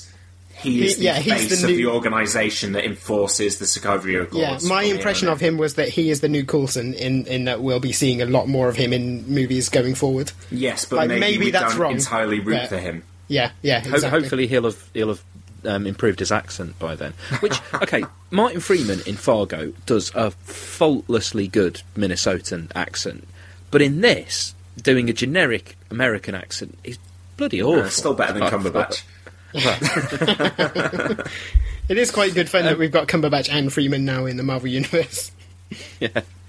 Um, just uh, like one more thing briefly on the on the kind of rights and wrongs of Tony and and you know that kind of arc and development. I, I appreciate that it that it happens at quite an emotional moment, but um, I think the moment that really any way in which I might have sympathised with Tony's perspective, and you know, I, I appreciate the kind of emotion of him being angry about his parents' death at that point, but he has no right whatsoever to tell Captain America that that shield doesn't belong to him. Absolutely no right. His whatsoever. dad made And it, that- though. Yeah, I. Well, no, well, no. A, a, a group of people that his dad worked with made it, but it was made for Steve and given to Steve. You By know, Howard- thirty by- years by- before Tony was born. Yeah, Yeah, but by but you Howard Stark, underst- by his dad, who he's just found out was killed by the guy that his buddy is. But been, Howard- has been Howard would protecting. I I, lo- I loved Tony Stark in that final action sequence, and I loved. I, do, I would like to go back and compare the film to the trailer. The moment in the trailer where Captain America says, "He's my friend," and Tony says, "So was I." In the trailer, for me, that read as Tony being like hurt and genuinely like deflated that this guy that he considered a friend was Mm. choosing the other guy over him. yeah. Whereas in the film, when he says "so was I," it felt to me like he kind of spits it out like, "Look, you're not my friend anymore." Mm-hmm. Like it was, it was an angry, bitter, twisted Tony Stark at that point who was just consumed by. He, he'd been consumed by revenge, and mm. that Zemo's plan that had worked to perfection on Tony more than anyone. And I think I appreciated him as the flawed hero of this. That I mean, they're both flawed to an extent because Cap is driven by loyalty rather than logic when it comes to Bucky a lot of the time. Even though I think you know he is right. It'd be nice if these heroes shared a bit more information in this film sometimes, or actually had a conversation. Or investigated claims like, "Oh, Bucky was seen nearby. Okay, I'm Black Panther and I have bought into that entirely. I'm Iron Man, I've bought into that entirely. I'm Steve and I'm, because he's my mate, I'm going to ask him. But everyone else just buys it. that was annoying to me. But yeah, I thought, I thought Tony in that last scene, He was incredible. And since since you've touched on it, I mean, I, yeah, I, he is. It, it's great performance, and, and and I buy the character motivation. I just at that point, I found myself really hating Tony at that point. Um, but no, I mean, and, and that kind of gets to the nub of what I think is really interesting about this film at the very end, which is um, villain wins. I, The, the other than the fact that he doesn't get to kill himself, um, and he, and he's he's preemptively deleted that message. He's probably going to regret that. um, Z- Zemo wins. Zemo achieves exactly what he sets out to achieve which in that is film. fantastic. And the fact that he doesn't die. Thank God that Marvel have kept a villain around. They they so rarely And thank God do that they've kept Daniel Bruhl around. Yeah, Daniel Brühl. I mean, maybe it's just they've got to all, the end of all these other movies and gone. Oh, Lee Pace, no. Uh, Christopher, Christopher Eccleston, I mean, great actor, but no, didn't work. Oh, what about uh, so Frank Grillo? You're okay. We'll bring you back for a scene, but then no.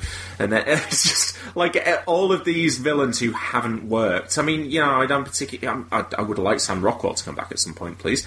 Um, but most of these villains that haven't worked, and maybe the Brühl's performance, they just realised we've we've nailed this. We've woven him into the movie. The performance is great. He gets to kind of win at the end. Let's keep him around, and yeah, bring And- him back. Bring him back at any you know the first opportunity you can. it's a it's a really difficult thing to do with a villain to make their motivations complete you you can empathize with their motivations their motivations are completely understandable even though you know that they're wrong so in his case like the fact that he takes um, his anger over the death of his wife and child and goes on to kill a load of people as a result of it is wrong. You know, he is the villain. He is wrong to do that. By the same token, him doing that is an understandable reaction. Like, not an understandable reaction for an ordinary person, but the film establishes already that he's not an ordinary person. Um, you know, he he's actually like a, he's a basically Sobokian, Sokovian uh, Mossad, isn't he? Yeah. As I say, you know, he's he's wrong to do that. He's a villain. He kills people, and he's wrong. But there is enough of uh, a nub of, well, if you were him, you might do that. If you were him with his background and his personality, if that happened to you, you might do that. It's not completely irrational and out of nowhere. And I really like the way it's planted because the first time you hear him listening to that message, Yeah, I wondered a little bit what that was. And I obviously Yeah, you kind of- think it's happening there and then, and it's like, or maybe he's just got this perfectly ordinary home life while he's going off being a crazy villain. I thought that was going to be a quite nice touch. And then later on in the film, when it didn't really come up again, and you had the thing with the murdered um, guy, I thought maybe he had that guy's phone and it was a message to the real psychiatrist. When it actually becomes apparent what it's there for, Yeah. you're just like. That's brilliant. Yeah, and the fact it's that really- he listens to it every so often to drive him on. It's really to remind him economical, why he's doing isn't it? Like yeah. you don't need the full explanation. You You, just instantly get what it is Yeah, just from like you- hearing it twice. I mean, if anything, yeah, it was slightly disappointing to get the full explanation because it was, yeah, you, you didn't really need that, that bit of exposition. Although, I don't want to lose that because that's a really great scene with him having that. And that's, there's really good stuff with Black Panther in the film, but most of, I think most of the good stuff with Black Panther is the action stuff. I mean, we'll, we'll probably get Yeah. on to talk, talking about him in a bit. As a character, that scene was where he landed as a character. Um, and just that entire scene with, with Brühl and, and Boseman It was, this movie's Vision and Ultron talk at the side of the lake. I thought, Mm. like the kind of the real standout capper Mhm. to to this big, you know. And I really did think he was going to successfully kill himself, and it was a, a really nice swerve that he didn't. Well, the, specifically that the Panther stopped him. Yes, like yeah. that. That as a character beat in itself was really interesting because Yeah. that like you spend the whole film going, oh, this guy's like a murderer. Like he just wants to kill people, and then he stops him and he's like, no, justice. Like that's why he's a hero. Let's think back to what this podcast is purportedly about, which is getting to the comics behind the movies. Um, I'm, am I right in assuming that this Zemo doesn't really seem anything like the one on the page? There I mean, almost name no of resemblance. it like to the extent that I wonder why they even bothered using the name. Um, red herring, yeah. Basically, it's. I think I it's to make you think that he seems well, like firstly, a, seems like a waste of a good character to me. Well, yeah, because it, you, you might think they could properly use Baron Zemo at some point. No, I think they wanted you to think, oh, the villain is going to have some kind of connection to Captain America from the war, or he's going to secretly be the Red Yeah, Skull. that- that was my believe. theory. um, you know, there, there's all kinds of. It just basically led you in a completely different direction. And I think if they'd given him a kind of nondescript, if they'd called him, say, John Harrison or something, um, then you know it might have been it worse. You might have been wouldn't have guessing even impact. longer. Like, who is he really? Who is he? Re- oh, he's Zemo. Yeah. Yeah, it's a shame to waste the name, but I, I can't honestly say I would ever expect they would really use the real Baron Zemo at any point. So I don't think it's too much of a waste. Marvel seems completely willing to do that though, because I know like when seeing that they were using Madame Masque in Agent Carter, and I thought I was quite surprised because I just read Hawkeye, which hmm. Madame Masque is fantastic in, and I just started reading Iron Man, who again she's a villain in that, and obviously. Um, you know, maybe certain writers like her in the comics, but she felt to me like a really great villain, and like, why would you put her on this TV show that you, you know, that's set forty years in the past? You know, we saw in Age of Ultron how Baron von Strucker is teased in a post-credit sequence at the end of Winter Soldier, and then is dead by the end of the first act. Similarly, Frank Grillo, I thought was probably going to be a henchman of Daniel Bruhl in this movie. I thought Crossbones would probably be the the threat that keeps coming back. He was his involvement. I felt was pointing towards Captain America being assassinated at the end of this movie. Again, that's another red herring everyone I think expected. I mean, Yeah. I mean, I was convinced that Cap was dying in this movie um, pre it coming out. I thought they were going to take a lot of the chess pieces off the board during Phase Three, um, and I still think to an extent that could happen because this movie ends with ninety percent of our heroes as fugitives. I think. Um, there's there's maybe three or four of them who aren't fugitives from What the is it? twelve main characters in the movie. Like Vision's fine. Vision's Spider-Man's fine, fine. Iron Man fine, War Machine's fine. No one knows who Spider Man No, is. he's not. he's not really fine. Well, no. Uh, he's he's in legally fine territory, but I don't Yeah. think he's going to be war machining a lot. He, uh, No, I mean, and it felt that final scene. I think I don't know. There was an element of looking at Don Cheadle and looking at Don Cheadle's age and thinking, yeah, he's not going to be in that suit again. I mean, it's easy to resolve if they want him back, but at the same time, Oh, yeah, totally. this is this would be a, a fine way to get rid of him for good. Are you glad that it didn't end with Cap the way you expected? Because I, I think it should be fairly obvious that I am glad that it didn't go down that way. But are you disappointed that they didn't take that dramatic Per- personally, personally, I'm glad they didn't kill a character off because it would have been so like dramatically unsatisfying, especially to kill off Captain America safe in the knowledge that he's going to be back in a couple of years. yeah, I wonder whether they whether they do fully plan to kill characters in Infinity War, and that they want the stakes to be very high then, Yeah. and that uh, I. Having said that, I still think Thor doesn't make it through Thor Ragnarok, for example. I, he does kind of feel like the most disposable. Well, part the of thing is, Thor, like group at the moment. as a isn't he? mythological character as well, Thor's the easiest to bring back without Yes. it seeming Yeah. like a cheat. So I can see him him going in Ragnarok. Yeah. I also think we're on a collision course with, and um, personally, for this reason, I think we, after arguing against this 20 minutes earlier, I think it's crucial that Paul Bettany is back for at least one movie before Infinity War because we are on a collision course with that, in, with that stone being ripped from his forehead, and Mhm. I just feel like that character needs a couple more beats before that point. So while, while while we're on him, then I mean, well, him and Wanda, really. What did you sort of make of them in this? Because I kind of I liked the Wanda material. While there's not really enough of it, but at least there's some. Um, I don't know what you. What Well, you, Elizabeth Olsen is fantastic. First well, of I, all, we, I know I know your feelings about Elizabeth Olsen, but Um, no, but I, I really like her. I like the scenes with Vision. Um, I like that relationship that they're building up, and um, I also really liked the the the Hawkeye relationship again, paying off storytelling earlier on in a twelve movie franchise. Um, what I found the most fascinating about Scarlet Witch is. I think there is the worry that they're going to go down the route of her being, you know, like we we talked about this in a previous podcast, being driven to being the kind of, you know, the unstable woman who loses it. But what I like is that she is a mutant. Like she is treated in this movie like the mutants are in X Men, and obviously she has that comic book heritage of being more mutant than well, she is a mutant in the comics, I think.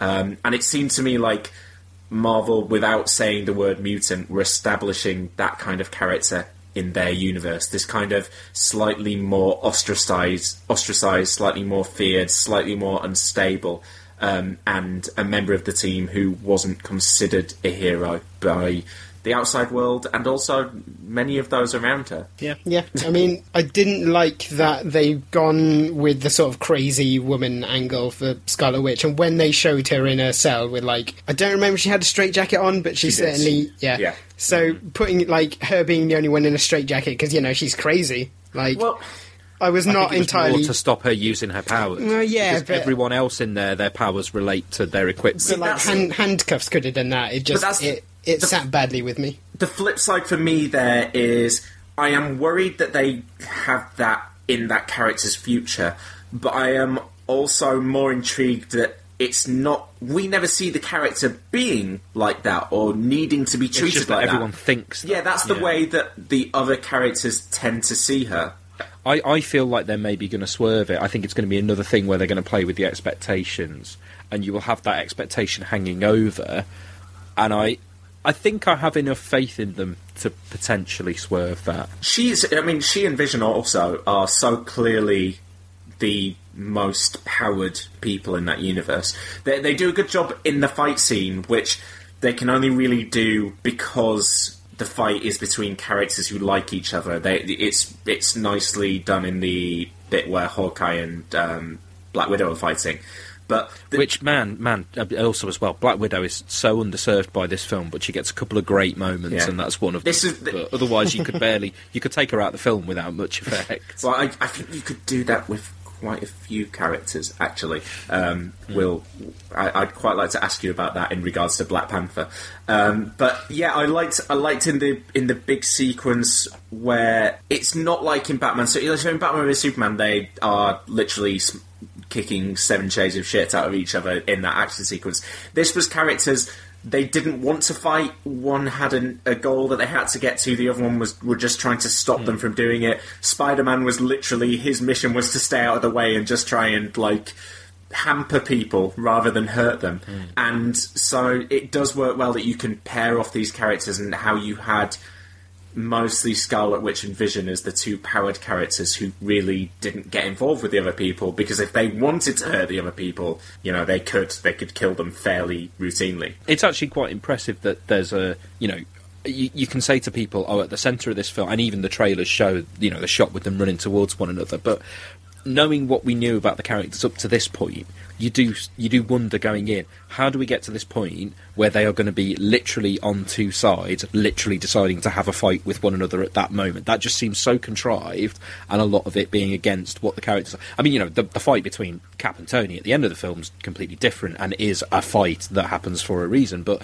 the whole team's fighting does seem going in seemed a bit arbitrary, and I was quite impressed that no, there is a reason for them to be literally on opposing sides, and yeah, as you say, to be fighting in a way not because they want to hurt each other, but because they they have a one team has a goal, the other team is trying to stop that goal. you Hmm. know, it's yeah. So, what did you guys think of Black Panther? It, both in action and as a character, and like I said, as a character integral to this movie. I did wonder whether he could be entirely lifted out of it and not much would change. I mean, I think it feels like he's in there as more of a trailer for his movie than an integral part of this one. But at the same time, I was more interested in the Black Panther in this movie than I've ever been in on the page. So at the same time, good work, I guess. I mean, he he suffers twofold from the addition the addition of Spider-Man. Um, the first reason is because you know, yeah, his presence in this film is largely to set up a subsequent film with him in. But unfortunately, you've also got Spider-Man being set up for a subsequent film, and Spider-Man's pretty amazing, and everyone's going to go, great, I'm looking forward to the Spider-Man film, and they might forget that there's supposed to be a Black Panther film. The other problem is that actually as as an action character and, and as a superhero, and this is again because I don't really know too much about the Black Panther in the comics, so I don't know if this is what he's like in the comics. But he adds a style of movement and fighting and getting around um, which isn't really, which hasn't been there before in these Does films. he have which is- superpowers? Yeah, Um, he does. From eating a heart-shaped herb that grows in Wakanda, which allows him to commune with the Panther God. There you And go. no, well, what's Um, the and and what are those powers? He's spry. Is it just like strength and agility, isn't it? Yeah, and And hardiness. like healing, like just a, it's a general like. It's, souped it's your generic Captain America set. Yeah, powers, exactly. Basically, yeah. Well, because I, I was really, I was really enhanced bothered when they're having the chase scene through the tunnel. Like, and they're all running faster than cars. well, well, well, more that they're all running as fast as Cap. Like when one of Cap's powers, one of the first ones that we see, like shown in the first Avenger, is that he can run really fast now. And there's the scene at the start of the Winter Soldier where he is, it's the on your left, running around the lake past Falcon, and then suddenly Bucky, who got experimented on a bit, though, isn't he? He's got a bionic Yeah, arm. Does he have bionic legs as well? Why is he so fast? Yeah, No, but- just but- Soviet but super Bucky's soldier enhanced. stuff, isn't it? Yeah. yeah, yeah. He's got these. He's had. He's had a version of the Super Soldier. Yeah, series. I didn't like it. I didn't like that they were all as fast as him. just, just, But, just I mean- me. But but the thing with Black Panther is that he's got this thing of you know I mean they actually make him surprisingly cat-like and I thought it worked mm. really well. He's kind of climbing up walls and jumping around, which is great. But who else climbs up walls and jumps around in an athletic and lithe way? So it's like he's ha- already had his thunder. I don't know. I, fe- I felt like the. But- I liked. I tell you what, I really liked. I liked the feet on his suit. That they weren't like shoes. That they were kind of like molded around his feet almost. And he did feel like he had this brilliant range of movement and flexi- movement and flexibility um, whilst being in this bulletproof costume. I thought that I thought in terms of showing off his fighting style, it was cool, and I think Chadwick Boseman is good casting. Again, someone I've seen in a few other things, liked him in those other things.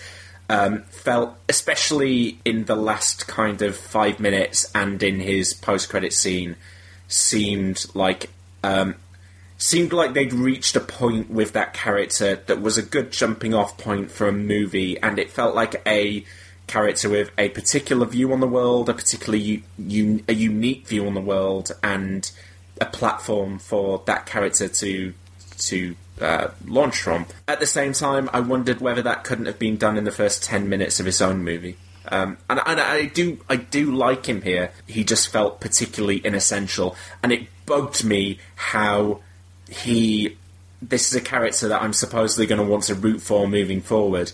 How he just assumed that Bucky was responsible for this thing, and then went to try and kill him. This is sort of is something that suffers in that people watching the movie saw it and thought, "Well, we know that wasn't Bucky," whereas or the characters took it as red, and it was like I think the film should have been a bit more ambiguous towards the viewers in that sense, and made it seem like it was possible. That he'd already been gotten to, that his programming was still there. Yeah, because It was never it a question, was it? Yeah as it was, you were just going, "Well, there wasn't really space in the timeline for this to have happened." You, Seb, you spoke about liking Sebastian Stan more in this movie than previously. Uh, What did- what did you think about about his arc through this movie, and and about him as the motivating factor for Steve? I just think I think you got a bit more of a sense of what they didn't get a chance to go into in the Winter Soldier because in the Winter Soldier it was it was so late on that that you know that he wasn't just the kind of programmed soldier. Um, I liked the slight exploration we got of him being so damaged by what had happened and this idea that he's now essentially got two personalities inside him. You know, I th- I, I just thought there, there's a quite kind of haunted quality to the character now where you know you've got this guy who like he knows everything that he's done and is quite kind of broken by it and is kind of basically well you know yeah look I, I you might tell me that it wasn't me in control but I know that I did this and and this informs how I react to things now. At the same time as you've got his old mate standing there telling him no look it's fine you didn't do it I know that you're a good guy. And he's kind of like well am I a good guy? Mm. I don't even know that I'm a good guy really. Um, I, I I quite like that. I think that, and I think with his with his array of slightly moody looking expressions and not much else, um, I think Stan kind of sold that quite well. I do actually. I like him as one of the toys that you throw into the sandpit and go, is let's see how fun it is seeing him fight against different people. His bionic arm is something that works well in in a, a degree, you know, real array of fights. I thought they did. It was a smart thing to team him up with Sam so much of the movie, Mm. in that they're two guys that are on the same side. But actually, that's the thing where Sam doesn't really agree with Steve is on Bucky. Oh man, the bit in the car, by the way. Yes. I mean, to- totally uncharacteristic for everything else Bucky has done in the last two films, but that was great. It was great, but it was also at the same point as I was aggressively shaking my head and going, "No, no, no! I'm, why are they kissing? No, that's funny, but no." Um, so, so that was that was an issue for me. Um, I d- one little, one really small moment I did enjoy with the Winter Soldier was when he was fighting Black Widow in in the scene where he's escaping from the facility, and he starts strangling her. And as he as he's strangling her, Black Widow says something like, "Well, you could at least recognise me." Yeah. Um, which again, lovely when you've just watched the film The Winter Soldier, and she's spoken about how he shot, he assassinated someone else by shooting through her stomach, and she's got the bullet wound there. And I thought that was just a you know a really nice hint you know, a nice little thing for uh, you know regular viewers of these movies, and also another nice nod to Black Widow's past. And this was the first time where I just went, "Oh God, yeah, give us a Black Widow movie. Come on, it could be flashback." I honestly like, yeah, this this long form storytelling is great, but we had a we had a Captain America movie that was set 70 years before all the other movies that we've seen. And, you know, t- could we have a, a movie in Black Widow's past set 10, 20 years before? Or just her now at the end of this movie? Do you just want CGI de-age Scarlett Johansson for an entire film? Is that what you're saying? No, I just, I just think that. I, I kind of like. I think it's been kind of. It's become a shorthand to like a shorthand for a stick to beat Marvel with, which is why haven't we got this Black Widow movie yet? And I, I think that is fair in a twelve movie franchise where there hasn't been a female protagonist yet.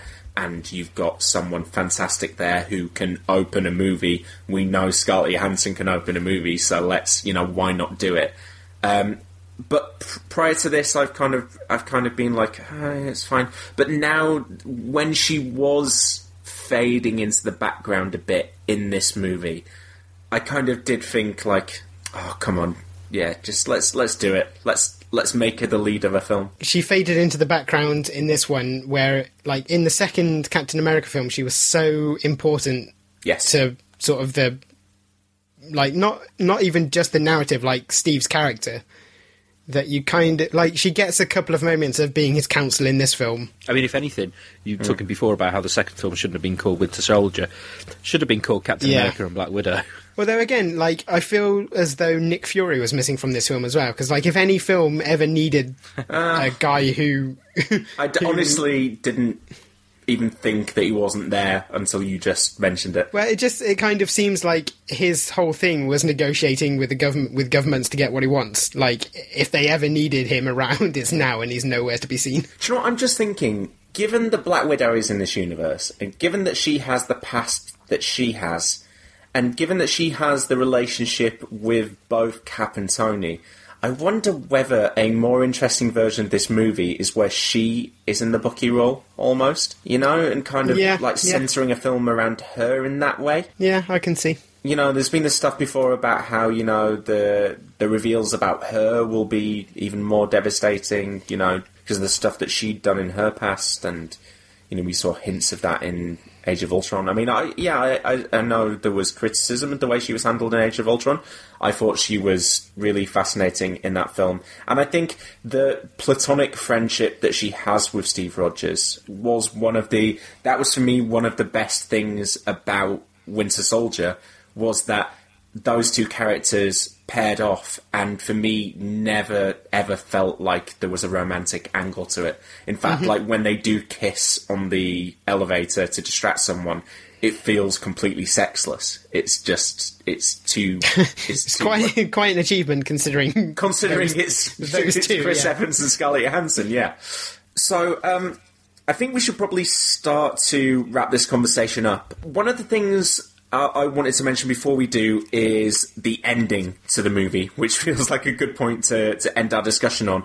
Um, like I said, so they, they're all presumably fugitives at that point, most of them.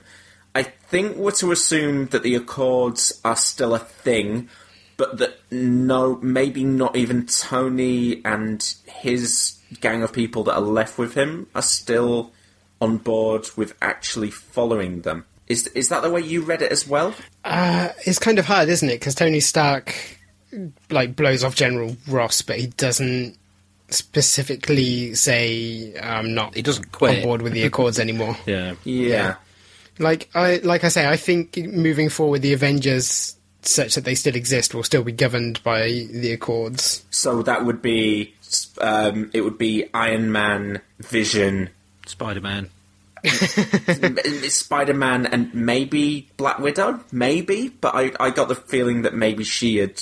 Yeah, and like potentially some kind of remote controlled war machine or something, maybe. If they want to open the Spider Man movie with a functioning Avengers team, they've got a way to cobble it together. Um, although, like the comics, I think there are going to be two Avengers teams now one, one unofficial, one official, and that maybe they'll clash on that basis.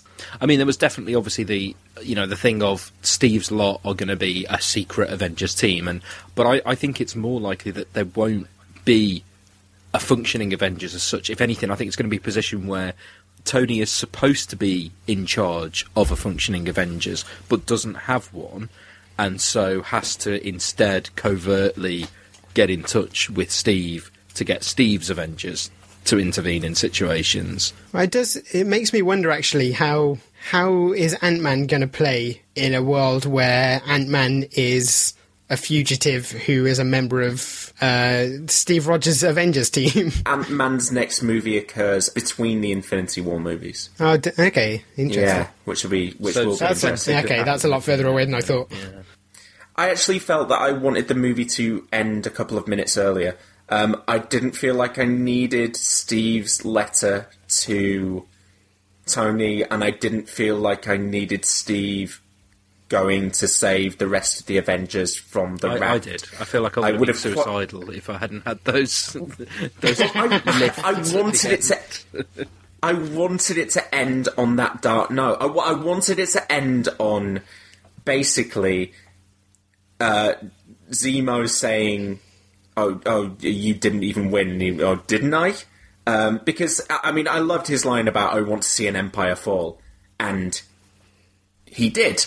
He saw the Avengers empire fall. He brought that about, and I almost kind of feel like a montage of just looking at where the characters were, maybe showing um, Tony trying to help him, um, trying to help War Machine walk again, or showing. Um, uh, showing Bucky being frozen again and showing Black Widow kind of retreating into the shadows, and uh, maybe uh, and showing some of the characters still locked up in the raft, and not not the moment of oh maybe there is some reconciliation between Iron Man and Captain America, and maybe there is uh, and, I, and Captain America is about to save all the rest of the characters from captivity.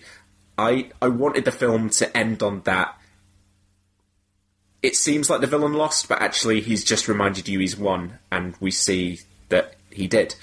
Um, that's I, that's how I wanted it to end. But I kind, to be fair, I think kind of how you wanted it wanted it to end is incompatible with its status as mass media franchise. like there are kids who are going to watch this movie. you don't want them to leave crying. yeah, I just want I, I wanted it I, I wanted it underlined that the villain won, and I I didn't get that. what do you think about each of the post credit sequences? We'll finally work our way towards the very end. Why does the Black Panther have a big old statue or rock that's shaped like a panther? That seems silly. because it's the I was really protecting figure of the entire nation. But it was the way that the camera panned to it. It's like dun dun dun. Right, okay. I was really hoping we'd get like a really awesome shot of like the futuristic Wakandan society Mm. out of his window, and we just got a big rock. I did- like, oh, he's the Black Panther. But no, wait, we already knew that. I did like the kind of. I, I liked the costume that T'Challa was wearing in that scene. Uh, uh, contrasted, which was kind of like a.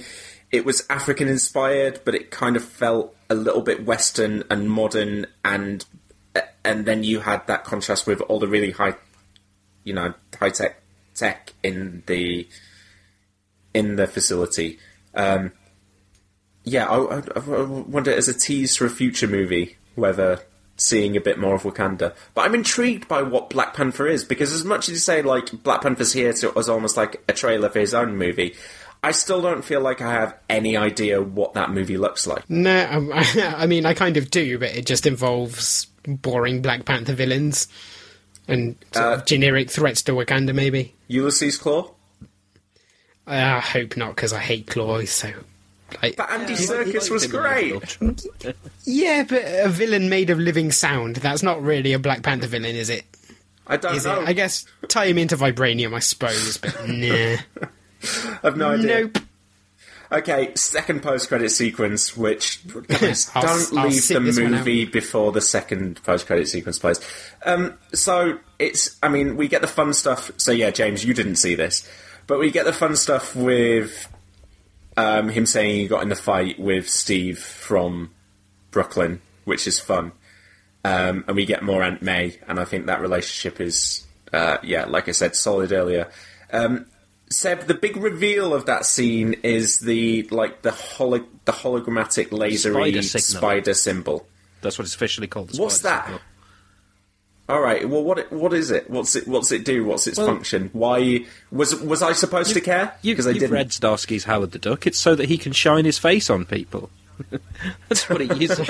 no, I mean, I think in so much as it's been used in the comics, which isn't very often, it was a little device that was on his belt in the very early Lee Ditko stuff, and it was basically a way of him announcing his presence in order to intimidate criminals. Um, what purpose Right. it serve here, I don't know. All it really seemed to It looked almost like um like it had apps revolving I mean, around it. It was obviously a piece of Stark tech that Stark had given it. Yes. I think all it really did was, I mean, we already, the problem was, we'd already had Stark give Spider Man his costume with his, you know, um, although he, I say with his gadgets, but, you know, the web shooters are his.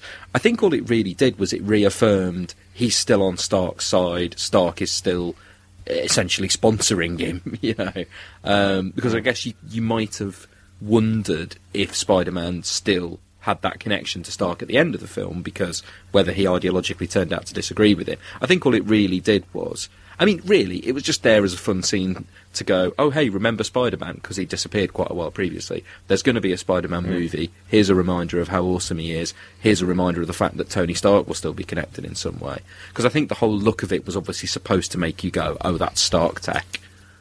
Yeah, yeah. Um, and I've got to say, it did make me more ex- like at the end of this movie. If you said, "Okay, um, Spider-Man, he's not going to be back for Infinity War. He's not going to do any more Marvel Cinematic Universe stuff in the immediate future," I wouldn't be that bothered because I felt that the film did a good enough job of establishing him as part of this universe, and I could buy if now he retreated into his individual movies um, without insecting again. Like I'm happy for him to do it, but what what this film really sold me on was Tom Holland as Peter Parker in Spider-Man movies, and what I really want to see next is him in his own Um, movie. I agree with you to an extent in that he doesn't necessarily really need to.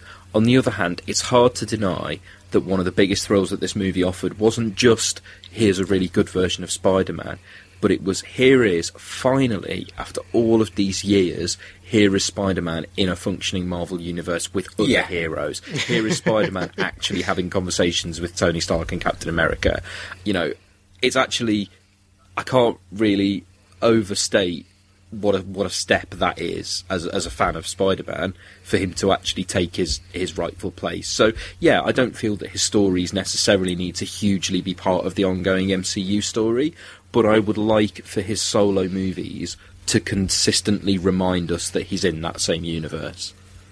Um, well, guys, I think I think we've talked Civil War uh, to death. So I think the the last thing to do is for you to recommend me some comics based on the movie. The villain in this movie was ostensibly Baron Zemo, Mm-hmm. but obviously they took uh, what I would call a bunch of liberties with the character. I mean, there are certain things about him that are legitimately Baron Zemo esque, which is that he's a like planner and strategist rather than a superpowered character, and he has a, budge- a grudge against Captain America and Bucky to an extent. So it's not like he's entirely unrecognizable, but at the same time, I think Zemo is one of, certainly in the last couple of decades, he's been one of the better Captain America villains. Um, so I think you should read a comic that has him as a villain in, and that's why my choice of recommendation is the collection is called Captain America No Escape, and it collects Captain America 606 to 610, and it's it's by Ed Brubaker, and it's set during the period where Bucky had taken over as Captain America and Steve Rogers is dead. Oh, right, okay. So, So is this post Civil War? oh, it's well after Civil War. Right, yeah, yeah. I can't remember if they give you this backstory in the comic. I imagine they will, but in in the distant past, when they killed off Bucky as Captain America's sidekick, it was established that it was uh, Baron Zemo's father who did it, like the kind of World War II Baron Zemo. Hmm.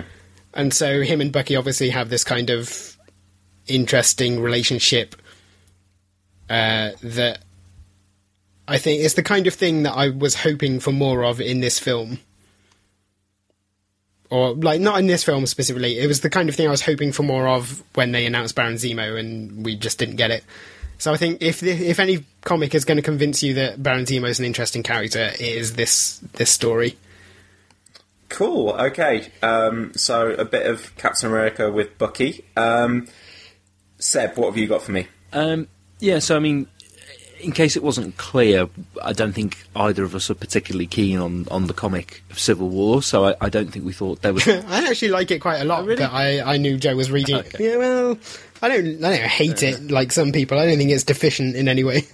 Yes, I have read it. We should, for us the listeners, I've read some of Civil War. I was hoping to read all of it before this movie, um, and didn't get around to it in the end because I have loads of comics to read every fortnight because this podcast. So I'm still hoping to read it, but it didn't really make sense. Yeah, so I, I wasn't Excuse sure me. there was a huge amount to be gained from just recommending it as the obvious suggestion for, for this. So I thought I'd go looking Hmm. instead for what I thought was a really good comic about superheroes with opposing ideolo- uh, ideologies coming together and, and fighting each other, because that's what happens in this. And then something occurred to me, which was um, you may recall on our Batman and Superman, Batman v Superman episode, uh, for the pitch, I suggested an adaptation of a comic called Kingdom Come, and it occurred to me that actually it would have been a good recommendation for Batman v Superman. Um, despite the fact that it's about Batman and Superman, I think it's actually a pretty good recommendation for Civil War because it's a Right, comic okay. about two iconic superheroes um, leading factions with opposing ideologies and ultimately having a great big fight with one another. Um, so, for those who didn't hear the Batman v Superman episode, because maybe you didn't get that far because you hadn't seen Batman v Superman and you didn't want to listen to the spoiler section, um, I'll just briefly summarise. This is just like what the Russo brothers have to do, Seb. They have to try and figure out who's seen what and cater to everybody. Um, so it's a it's a DC series from 1996 by Mark Waid with um, very striking painted artwork by Alex Ross. Um, it's set in a future where um, metahumans have basically become a problem and have come to kind of dominate the world. And uh, um, Superman has been retired for quite a while and out of the public eye. A tragedy happens that basically draws Superman out of retirement, but puts him in opposition to um, Batman's way of doing things, and also to the kind of new breed of younger, more violent heroes. So there's actually kind of three factions, but they sort of get subsumed together, and um, it ends in a in a big ding dong battle royale. But it's it's fantastic as a uh, as a character piece based around DC. Um, it's great, and I, I can see parallels between it and this movie. Not not just because this movie is based on Civil War, but um, I think what it does with the characters and how it presents their their sides of the argument is, is quite interesting. I will say.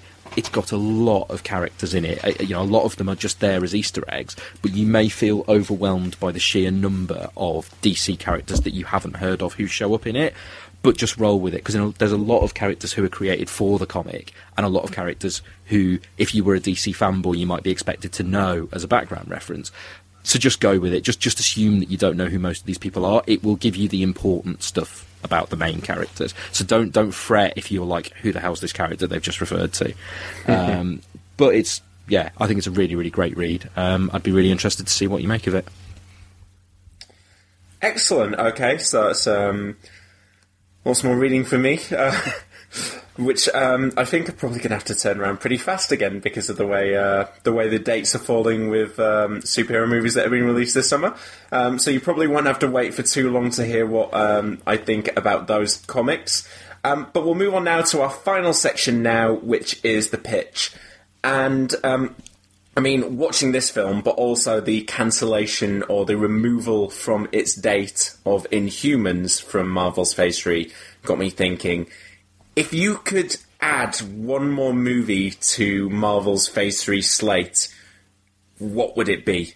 Um, so, I mean, this this could be a sequel to a to a previous movie. It could be a new movie. It could be a, a character that we've already seen getting their own movie, or it could be in the addition of a character we haven't seen in the MCU at all so far. Um, so, Seb, I'll come to you first. What what movie would you like to see added to Marvel's Phase Three? Um, I really want to cheat by just saying Black Widow, but I I, I appreciate that that would be the, the, obvious cheat option, so I'm not going to say it. Um, and also, after recent weeks, the constant accusations that James just panders to win my vote, you couldn't go down that route yourself. Um, it's a, you're going to say an Agent Carter movie now, aren't you? um, no, I'm, I'm, I'm actually going to suggest a Captain Britain movie. I, I think it's about time Ooh. that we introduced Captain Britain to the MCU um, to put a fresh perspective on things. Um, I would like to see um, a, a Captain Britain movie based in part around the Captain Britain and MI13 comics. So specifically, um, setting up Captain Britain as part of a superhero team that's put together as a as a branch of the, the British Secret Services. Um, I think it could be directed by Matthew Vaughn um, who you know has already shown that he's very good at directing superhero movies and would bring the right sensibilities for a, a superhero movie set in London. Um, I did have a think about casting as well, and I, I, feel like this is an area where you can do your usual workshopping thing if you, if you don't like my suggestions and you've got better suggestions, but because you kind of need. I mean, ideally he'd be blonde. He doesn't have to be, but he does need to be a sort of square jawed, heroic, blonde, and maybe a bit posh. And to be honest, if you basically picture Chris Evans as Captain America, but with a, a, posh English accent, then that's basically kind of what Brian Braddock should look like. Um, I sort of went through a few possible suggestions. I don't know if any of them are ideal, and I don't know if you'll like any of them. But the best I could come up with were potentially Charlie Hunnam. Um, I think he's kind of got the look, but I'm not sure he's got the, the acting chops for it. Um, or the accents. don't ask him to do anything that's not Geordie. um, I actually again, I'm not totally certain, but I actually really like um, Sam Claflin in the Hunger Games films, and I think he could pull off the sort of, um, you know, the, the, the square jawed charm side of it, um, or going slightly more left field, but with an actor that I know a lot of people like, and he's not quite got the right look, but I think would be a slightly different direction. I think um, personality wise, he'd be better suited. Would be um, Richard Armitage. So those are my three potential suggestions. But if you've got any better British actors between the age of about 25 and 35 to 40 who could who could be that kind of rock-like hero, then then I'm all ears. But I think a Matthew Vaughn Captain Britain film is where I want to go. I mean, I've already seen Richard Armitage, um, you know, swallow some cyanide whilst in Captain America's arms, so I can't get on board with that. I've, yeah, I think the casting needs work, Seb, but um, yeah. How about how about you mix it up? Uh, what about a John Boyega Captain Do you know? I nearly suggested that. I really but we've, did. But we've but I've all, we've suggested him for so exactly. many things. It's like it feels like he's a, he's a, he's a go-to option. But I did. I, I was looking at list of actors, and then I thought, Dodge, you know what? Mix it up and do a do a John Boyega and have him be actually someone who's like from South London who's pulled into a British version of the Super Soldier program, and rather than being a posh aristocrat, actually is a you know is a is just is just a bloke instead. Oh, I've got it. Daniel Kaluuya. He's awesome. You can look him up. He's great. He was in Sicario uh, recently. I'll, I'll, look him up. But if he was also in Kick-Ass, I agree with you. He was in Kick-Ass too. He's very cool. Riz Ahmed. What about Riz Ahmed? Just trying to think of British actors that I like. Anyone? I don't know. Blonde, square-jawed, British version of Captain America doesn't really sell it for me. I want I want there to be something different about All right, it. John Boyega. Um, okay, James, what have you got for me? Phase Phase Three Marvel movie. This is surprisingly relevant, actually, um, because my choice is a Thunderbolts movie. And now I'm guessing you probably haven't heard. Oh, you might have heard of the Thunderbolts actually, because you've I've, read some of Standoff, haven't you? I've heard of them. I am vaguely aware. And you've also them. heard of the Suicide Squad, which they're the basically just a rip off of. So, well, nah, come on. The Thunderbolts were introduced as a bunch of villains who were pretending to be heroes. Um, and they were led by Baron Zemo, who was pretending to be uh, the sort of pseudo wartime hero Citizen V. And basically, at a time when the Avengers were presumed dead, they became like the premier super team uh, to gain the trust of the public and basically destroy the establishment from within. Hmm.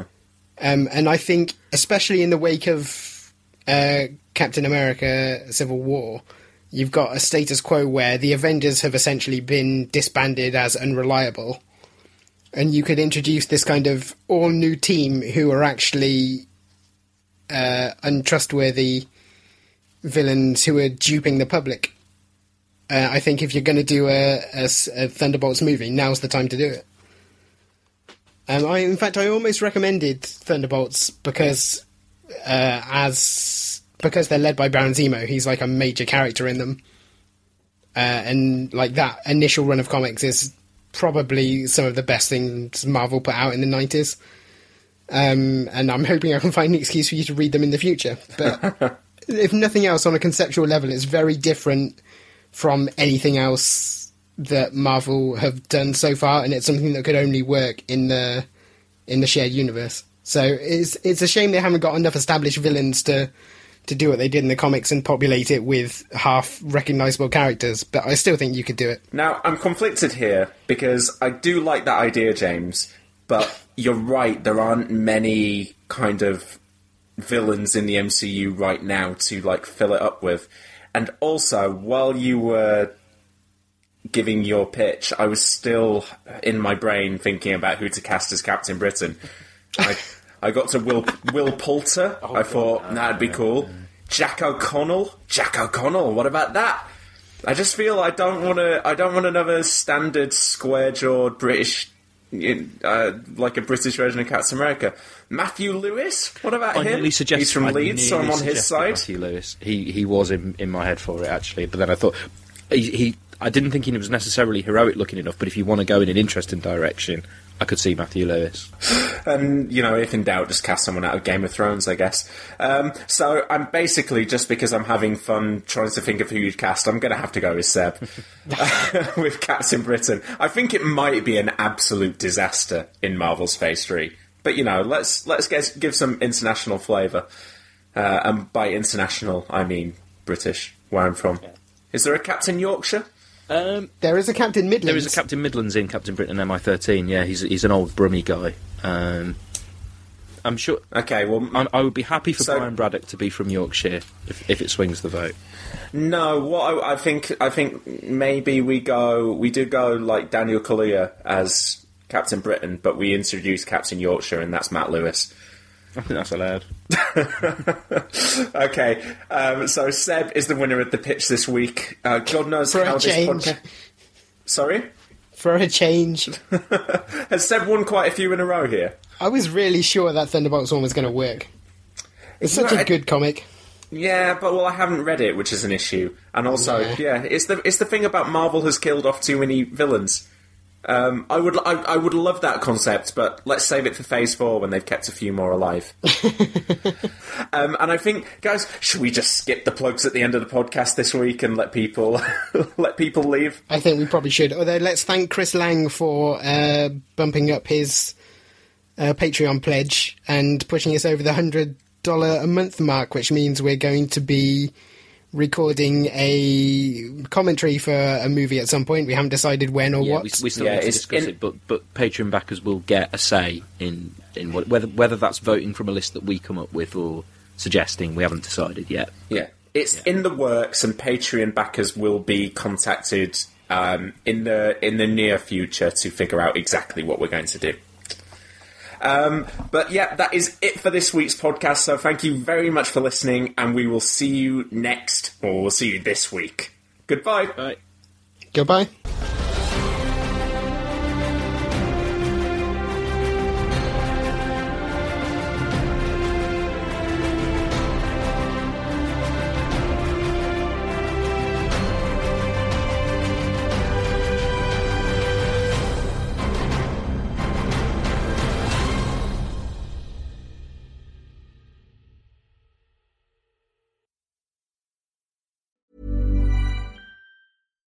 As humans, we're naturally driven by the search for better. But when it comes to hiring, the best way to search for a candidate isn't to search at all. Don't search, match with Indeed. When I was looking to hire someone, it was so slow and overwhelming.